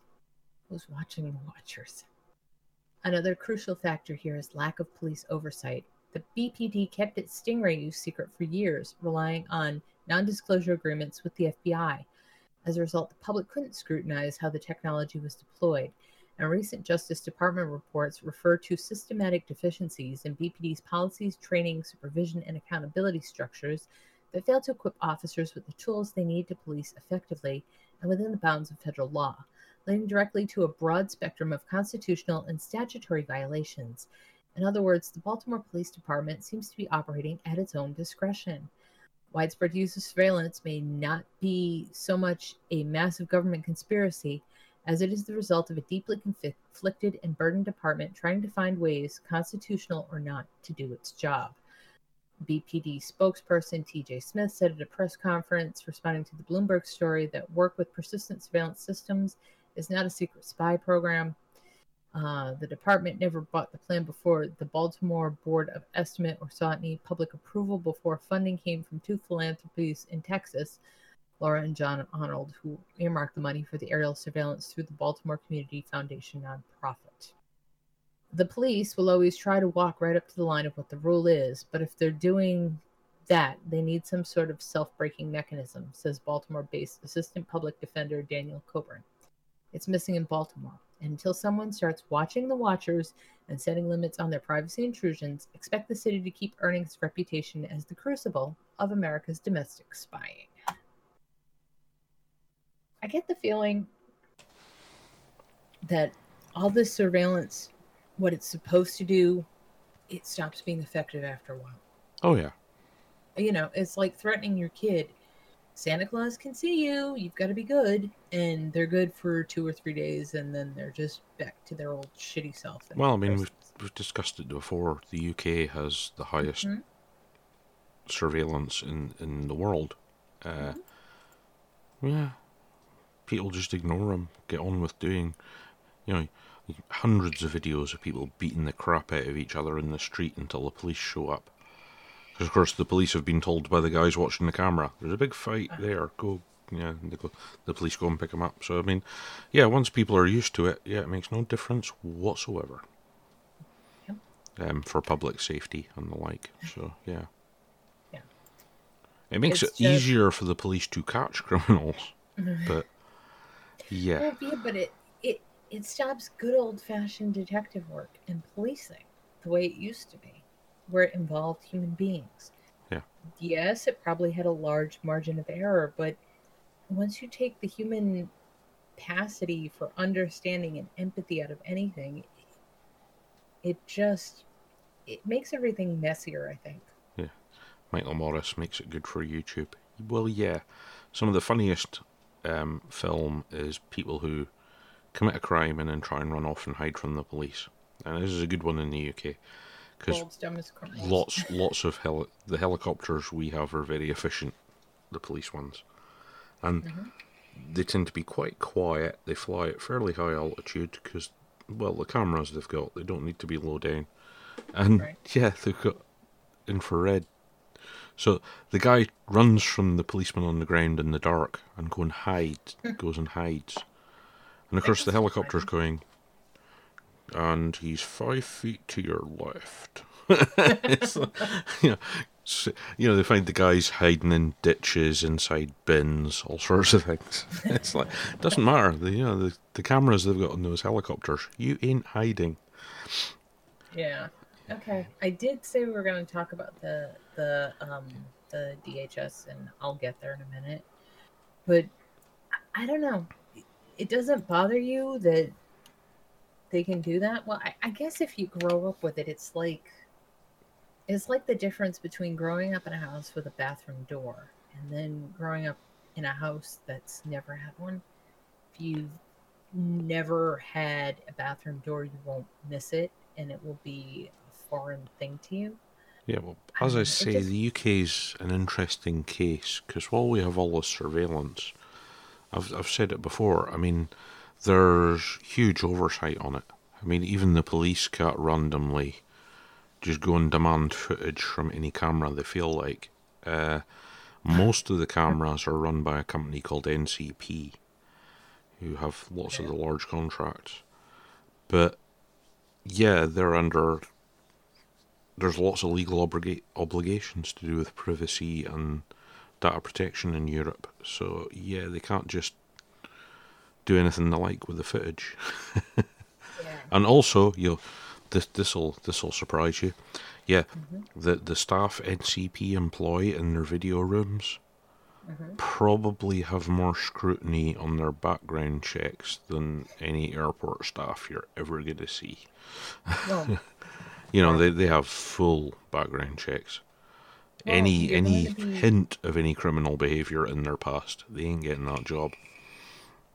So basically, unlike our TSA that hires like child molesters and rapists, Yeah. this company won't do that.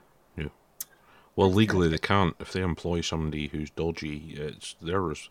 If the person then goes on to do something illegal, the company gets fined. Not uh, uh, the guy will get jailed or whatever, but the company will get massive fines. Um, Okay, and it's a big company, but it's not a big, big company, you know. right. So it can't afford to be pissing off judges and police. Okay, Homeland Eye's special declaration to take charge of elections. Even before the FBI identified new cyber attacks on two separate state election boards, the Department of Homeland Security began considering declaring the elections a critical infrastructure, giving it the same control over security that it has over Wall Street and the electric power grid.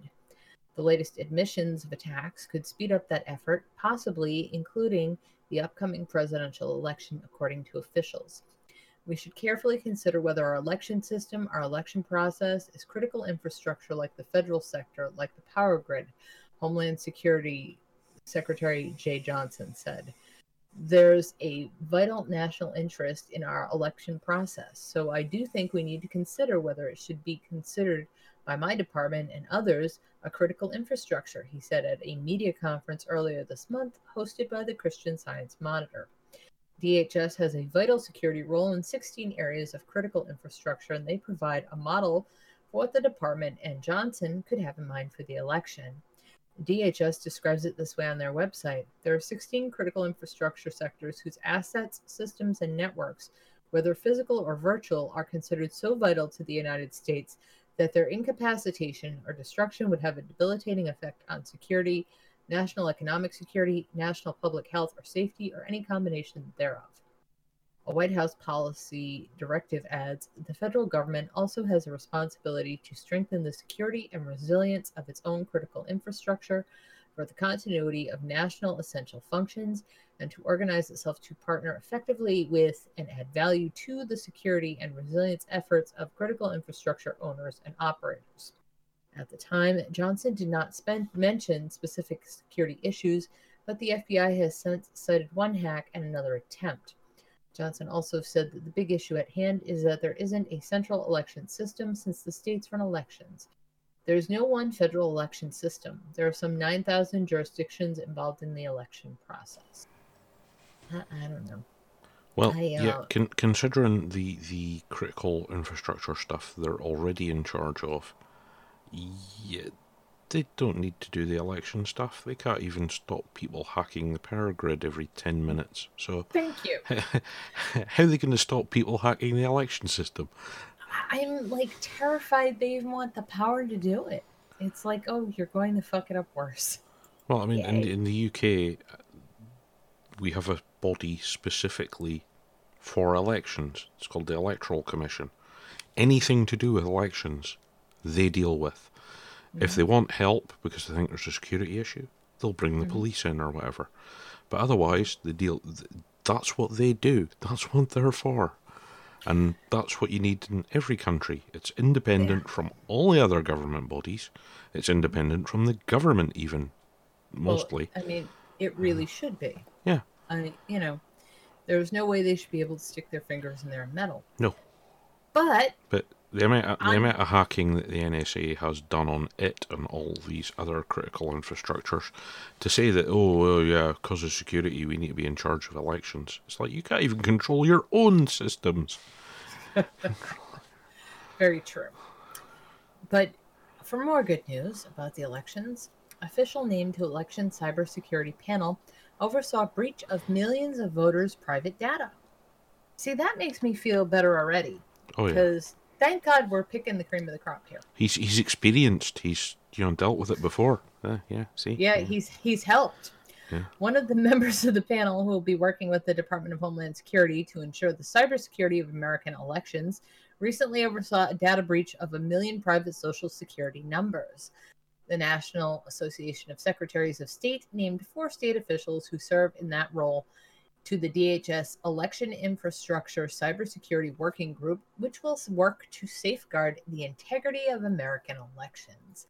Ironically, one of those picked, Georgia Secretary of State Brian Kemp, we talked about this, I think last year this happened, was in charge of a department that inadvertently committed a massive breach of private information of millions of registered state voters.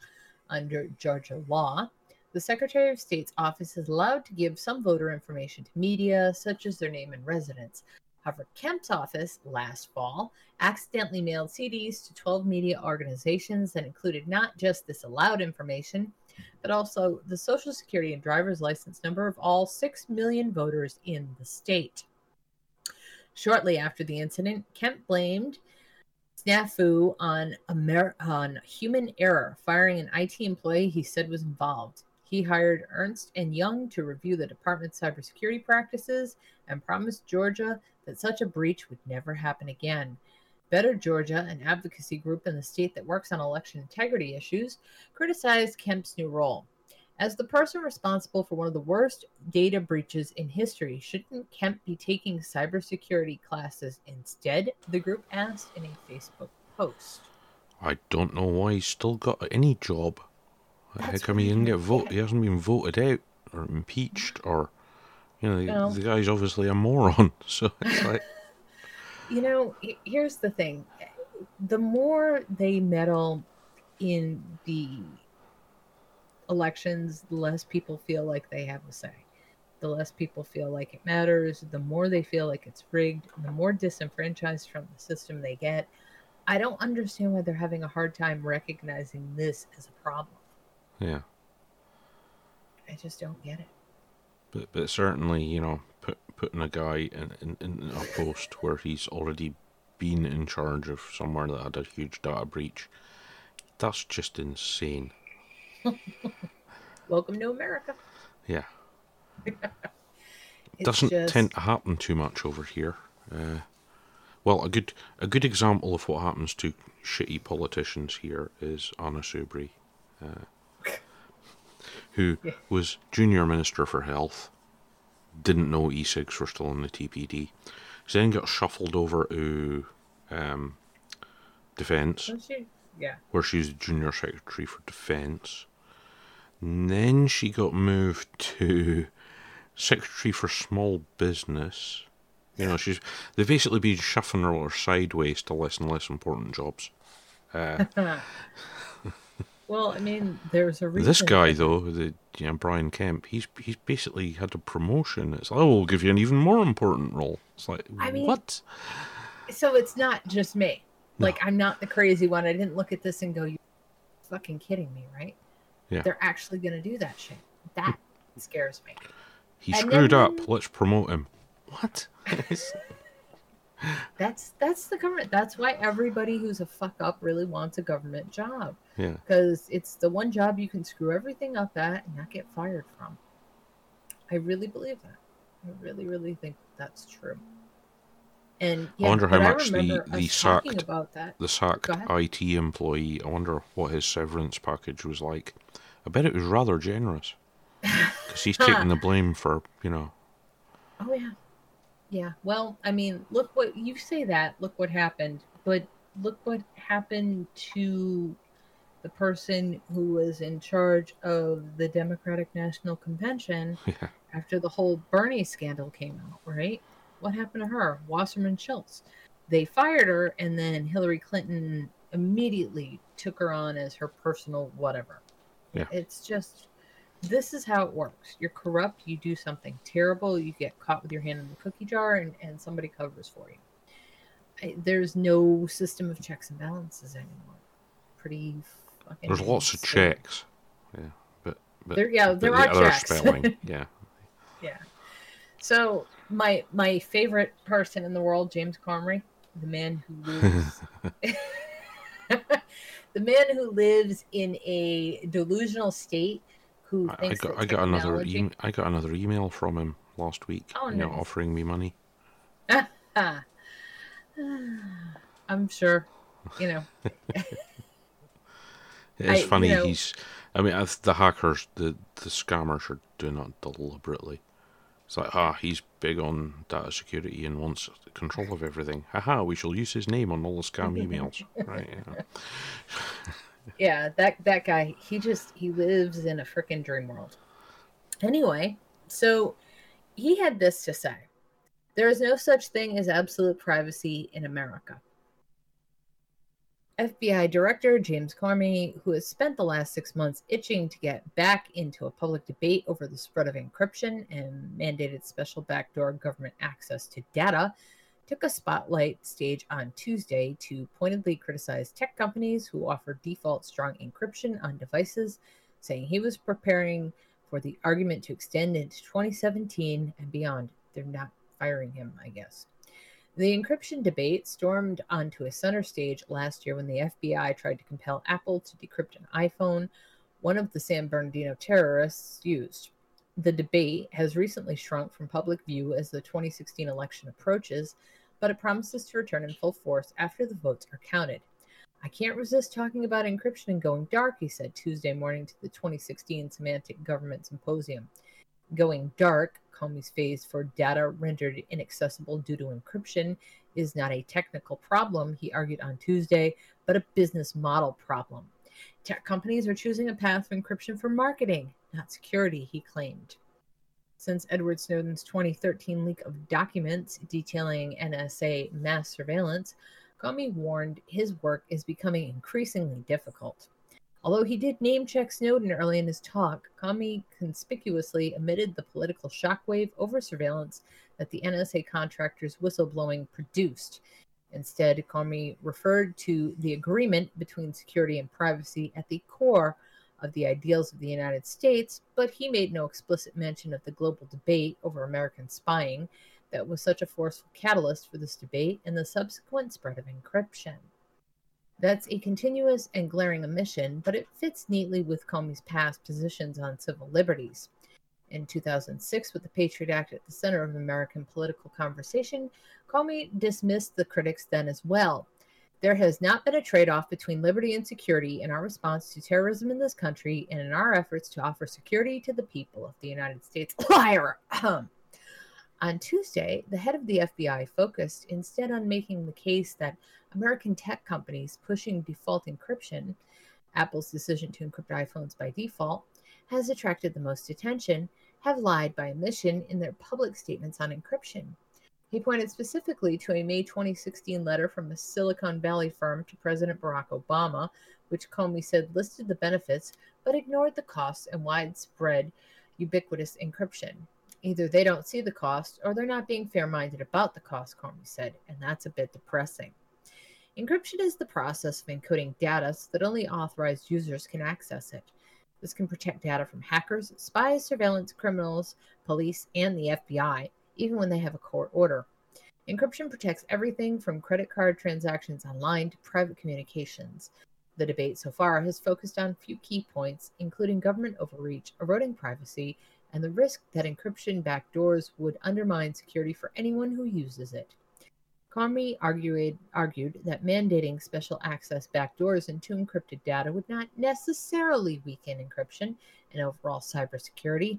A large and vocal pack of technologists disagree with the director. If there is a golden key or a backdoor, then it can be leaked or stolen, and then that puts everyone at risk because the key or backdoor is not device slash user specific, but works for everyone. Callie Sonoli, a Middle East based cybersecurity specialist and founder of Krypton Security, told the Daily Dot after Comey's speech. Even if it was user or device specific, it would still mean that there is a weakness in the encryption slash security of data. Robert Graham, CEO of Errata Security, echoed Sonali's assent last year. The FBI makes this proposal to look like they're looking for simple law to add a simple feature, he said. But when you look into it, what they're really asking for is dramatic. It's a huge thing. They'd need to outlaw certain kinds of code. Processing crypto code would become illegal. You can't build a back door that only the good guys can walk through, cryptographer and author Bruce Schneier has argued. Encryption protects against cyber criminals, industrial competitors, the Chinese secret police, and the FBI. You're either vulnerable to eavesdropping by any of them, or you're secure from eavesdropping by all of them. Other author, other experts offered another view. It's not possible to make a going dark solution that has zero risk. Matt Tait, CEO of Capital Alpha Security, told the Daily Dot. But Comey is right that the technical risks are largely overstated by the privacy community, and the risks of going dark are not borne by the technology companies who are locally minimizing risks to themselves rather than gloomily minimizing the risk to the public. Tait continued. Not only is the risk of theft lower than privacy community makes it out to be, but it wouldn't impact it if it were to occur to also be minimized so that golden key loss wouldn't imply mass loss of data. What? Okay.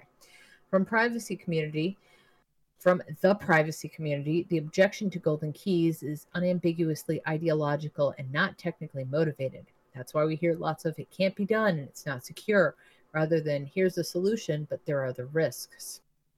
Comey pleaded for a quote adult conversation that avoided the intensity of emotion that has characterized earlier debates around decrypt- encryption. He has laid out his arguments for an audience of cybersecurity professionals in Washington, D.C. The challenge we face is the advent of default. Ubiquitous strong encryption is making more and more of the room we are charged to investigate dark. There was always a corner of that room that was dark. Sophisticated actors could always get access either to devices or for live comms to encryption. What has happened in the three years that I've been director of the FBI post Snowden is that dark corner of the room, especially through default encryption, especially through default encryption on devices, that shadow is spreading through more and more of the room. This guy's a fuckwit. I, I, don't even know what else to fucking say about it. Yeah, I mean, he is. He, he's found two or three alleged security experts that agree with him, and, and he's using them to make his case. When anyone with half a brain who's ever worked in any sort of security knows putting a back door in is a really, really stupid idea. Well, I mean, it just for example, there's been 10 or 11 big hospitals that have been held for cyber ransom. Yeah.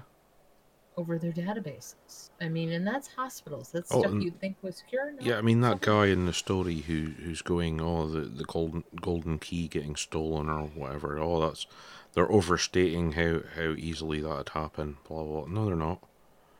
Right. I remember the launch of the Xbox, Mhm. and Mike, Mi- some idiot in Microsoft actually made the statement, "Oh, our operating system can't be hacked on this." Twenty-four hours later, somebody in Korea had Linux running on the Xbox. you know, I, they're just they're going to force people into they're definitely going to force people into encryption in a much greater way than if they had, you know, gone about this differently. But Yeah. the things he says and the things he's done and said in the past, oh, Yeah, he has terrible. no understanding of modern technology as far as from mm. anything he's said. well, they None. don't. I mean, Zero. No, I mean, I'm and, surprised you know, he, he, he, he actually manages to turn up places and make speeches. So, you know what I did do this week? I read um, the FOI FBI uh, note on the Hillary Clinton uh, email thing. Yeah. What struck me, and it's not something that's being spoken about at all, is she had 13 or 14 Blackberry devices. hmm And when she couldn't figure out how to use them, right? Because, you know, she's used to old technology and she only knows how to use the original Blackberry she started out with. Yeah. N- not any of the newer, better encrypted ones. Uh, her people would take and bust them up with hammers. That sounds like a person who's completely legit and above board. But I- just that was something interesting, and that was on page nine of the first set of documents. I didn't go really through the whole thing, but uh, I just I found that pretty amazing. Well, looking at it on the bright side, she's smarter than some politicians. A, a, a lot of them, the, the officers would have sold on the phone second hand. Uh, They didn't they didn't sell the phone, but one of the Apple because everything was on an Apple server, right? Yeah. Um, the Clinton Foundation had everything on an Apple server. Well, that Apple server, no one knows what happens to it, but they think somebody sold it.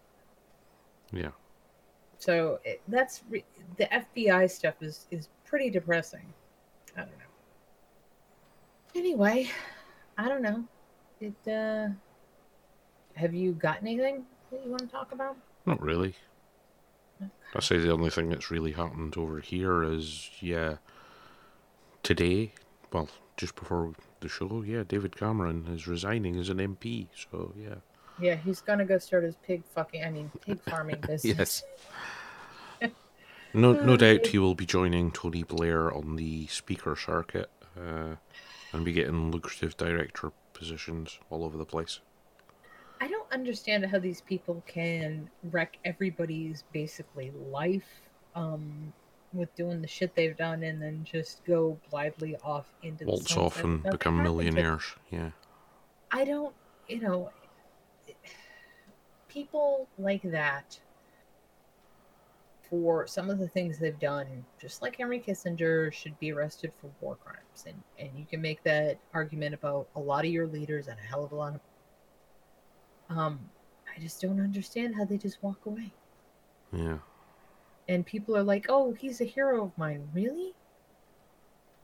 You do know that he lied about this, and because of that, this happened. It's it's crazy to me. People don't know not only the past history of, say, how their country was founded, or the documents that are supposed to lay out whatever natural born rights they have, right? So they're um, all those documents and all the things that lay out the founding of, of a lot of countries, people don't necessarily not only not know that or know about that, they don't even know their like more recent history.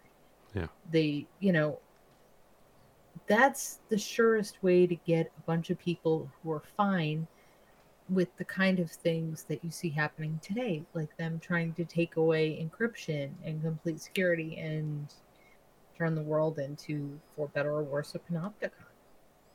I just, I, I find it distressing, but I guess if you're looking for Pokemon, it's all all good.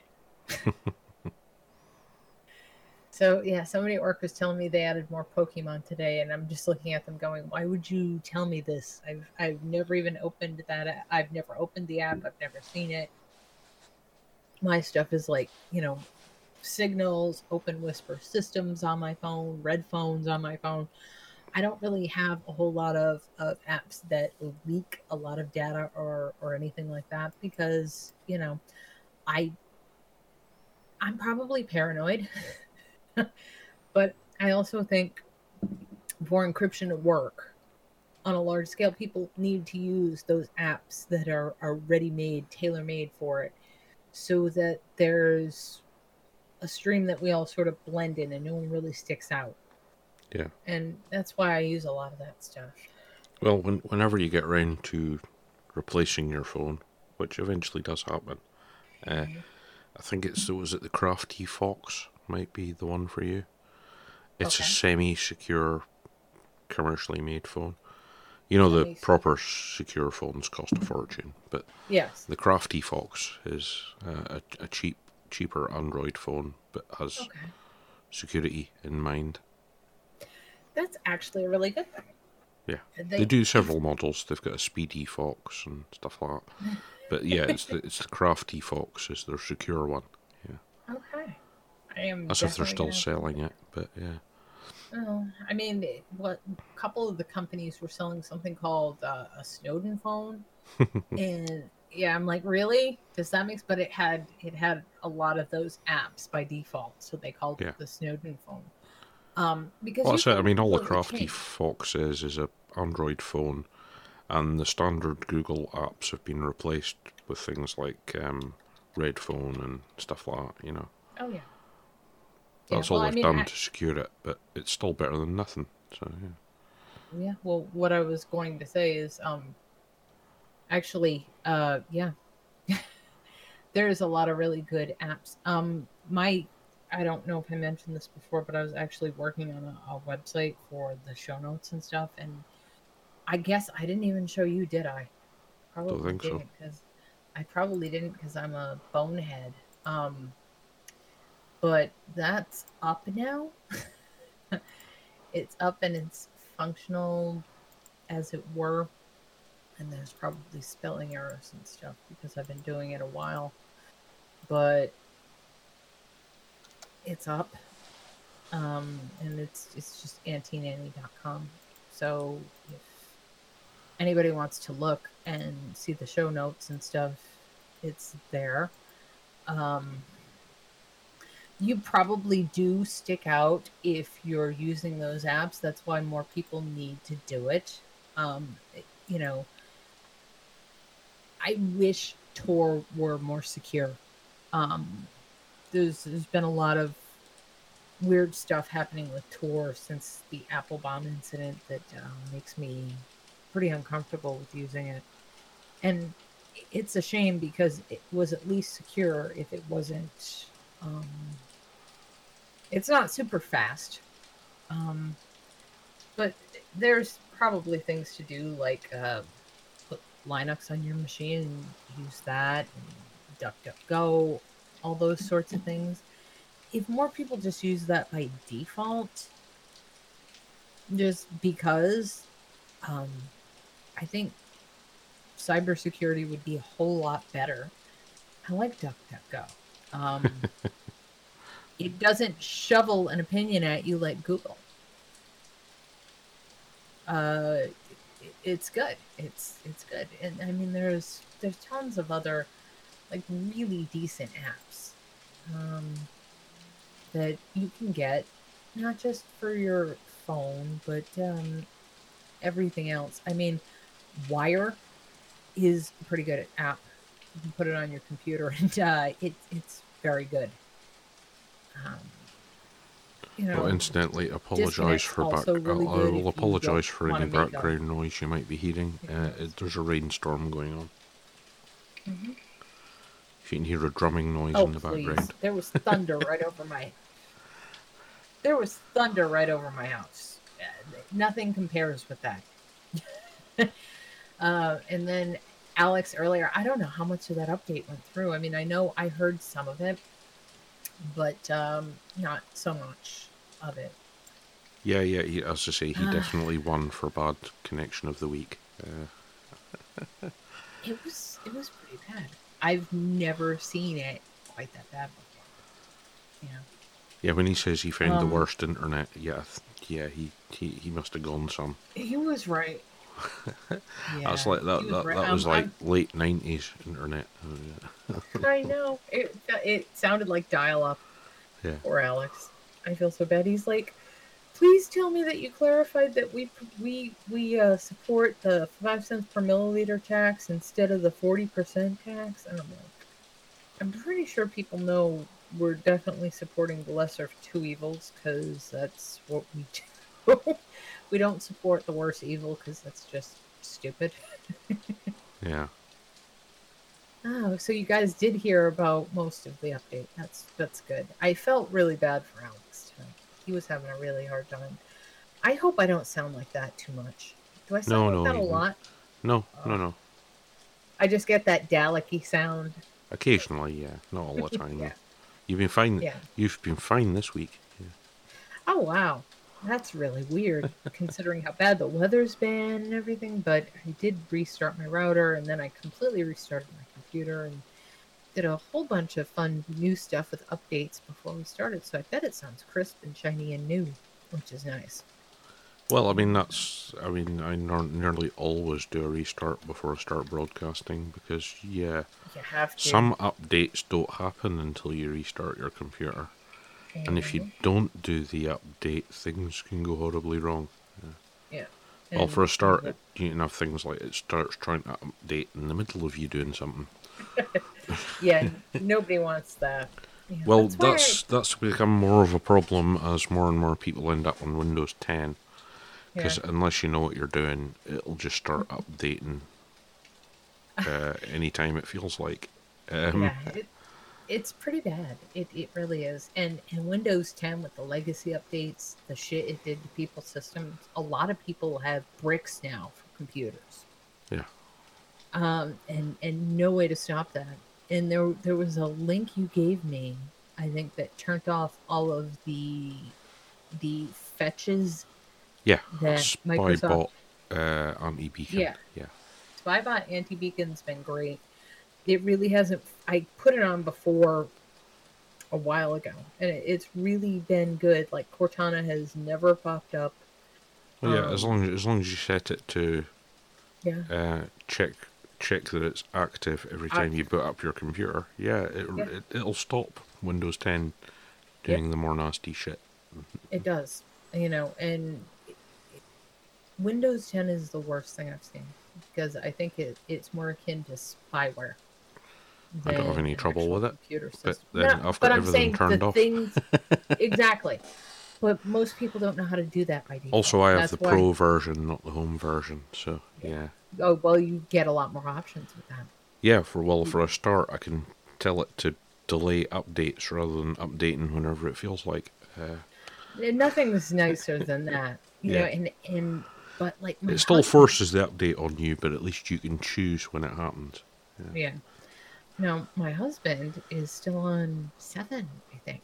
Seven. Ooh, Yeah, he's he's Yeah. been able to just avoid it. Avoid it. He, he's like, I don't know. He's like, uh, it keeps trying to force Windows 10 on me, but it's not taking. I'm like, Oh, yeah, I mean- it works.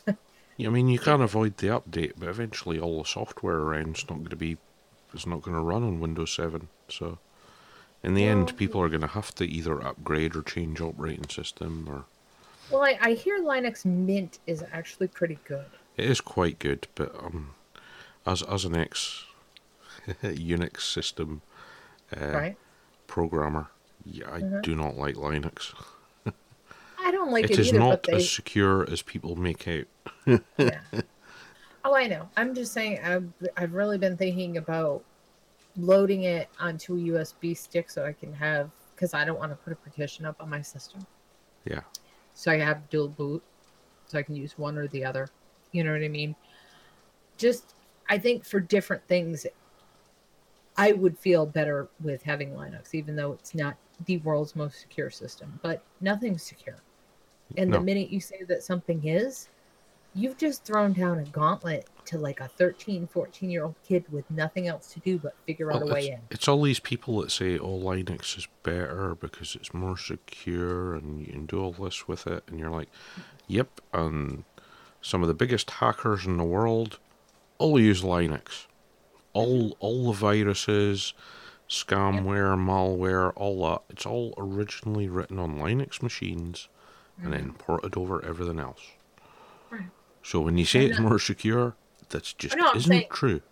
I'm saying it. I'm saying in some instances, I would feel more secure using Yeah. it. Oh, I mean, there's hardened versions of Linux which are very Yeah. good, but yeah, mm-hmm. the, they're so secure. You it it takes you three times as long to get anything done because yeah. you're having to But I'm- constantly tell it no, no, allow that, allow, allow, allow it, allow it. God damn it, just do what I'm telling you. Right. Yeah. I see. I don't know that there's a whole lot of other options. There aren't. There's what there's you can get a regular computer and run the Apple operating system on it. I've Oh, you can get a, you can get a Hackintosh, yeah. yeah. I But, mean, but so apples aren't secure either. there there They're is they're no they've got even more data leaks than Windows. you know there's no perfect system there's just different ways to use different systems and like i said certain things i do i would feel better doing on linux than i do on a windows based machine Yeah. but um, i need windows for the audio to do the podcast so that's why i keep it but yeah i mean there's not a whole lot of options out there for perfectly safe perfectly secure systems Well, there isn't Um, because it's impossible. Well, what uh, Mr. Comey needs to know. Yeah, it's impossible. There is no such thing as all completely secure. Apart Well, from I- not using a computer at all. that's not going to happen for me No. I don't think. I really like the internet. It's one of the my favorite things. So It tends to be Um, most people's favorite things when. when- yeah, but other people like it for cats and stuff. I just like it for the amount of knowledge it's open, and I don't have to go to the library and dig through a fucking card catalog. That's my my awesome. computer is my is one hundred percent my entertainment system, and for news and everything else. I, So I, I do news mostly. I guess I'm not a very fun person. Jesus, that makes me really sad. No, I'm, I'm just a computer gamer, you see. So yeah, I spend a lot of time on the computer, fiddling about with this and that. I do too. Just not for reasons you would think, I guess. Um, and I guess that that's, I, wow, eight thirty. Time flies. It does. Yeah, I guess that's it for this evening, you guys. Unless anybody's got a, a story they would like to talk about. Um, I know that the Intercept ran into a whole bunch of new, new uh, secret Stingray manuals and stuff that they've released, and we'll probably talk about that next week because we are the unofficial Stingray show. Um, but I, I think that's it for the evening. Um, president's trying to push through the TPD. Uh, Hillary Clinton thinks we're a basket of deplorables. Uh, she looks really unwell. Bernie Sanders kicks ass at 70 years old playing basketball. Uh, the World Trade Organization has the most fucked up rules on earth. And you can hear about 85 to 90% of the Kazaa update on tonight's show. Oh, and your fridge may try and kill you at some point. Well, yeah. Skynet, Bridge, Teddy Ruxpin. It's all related.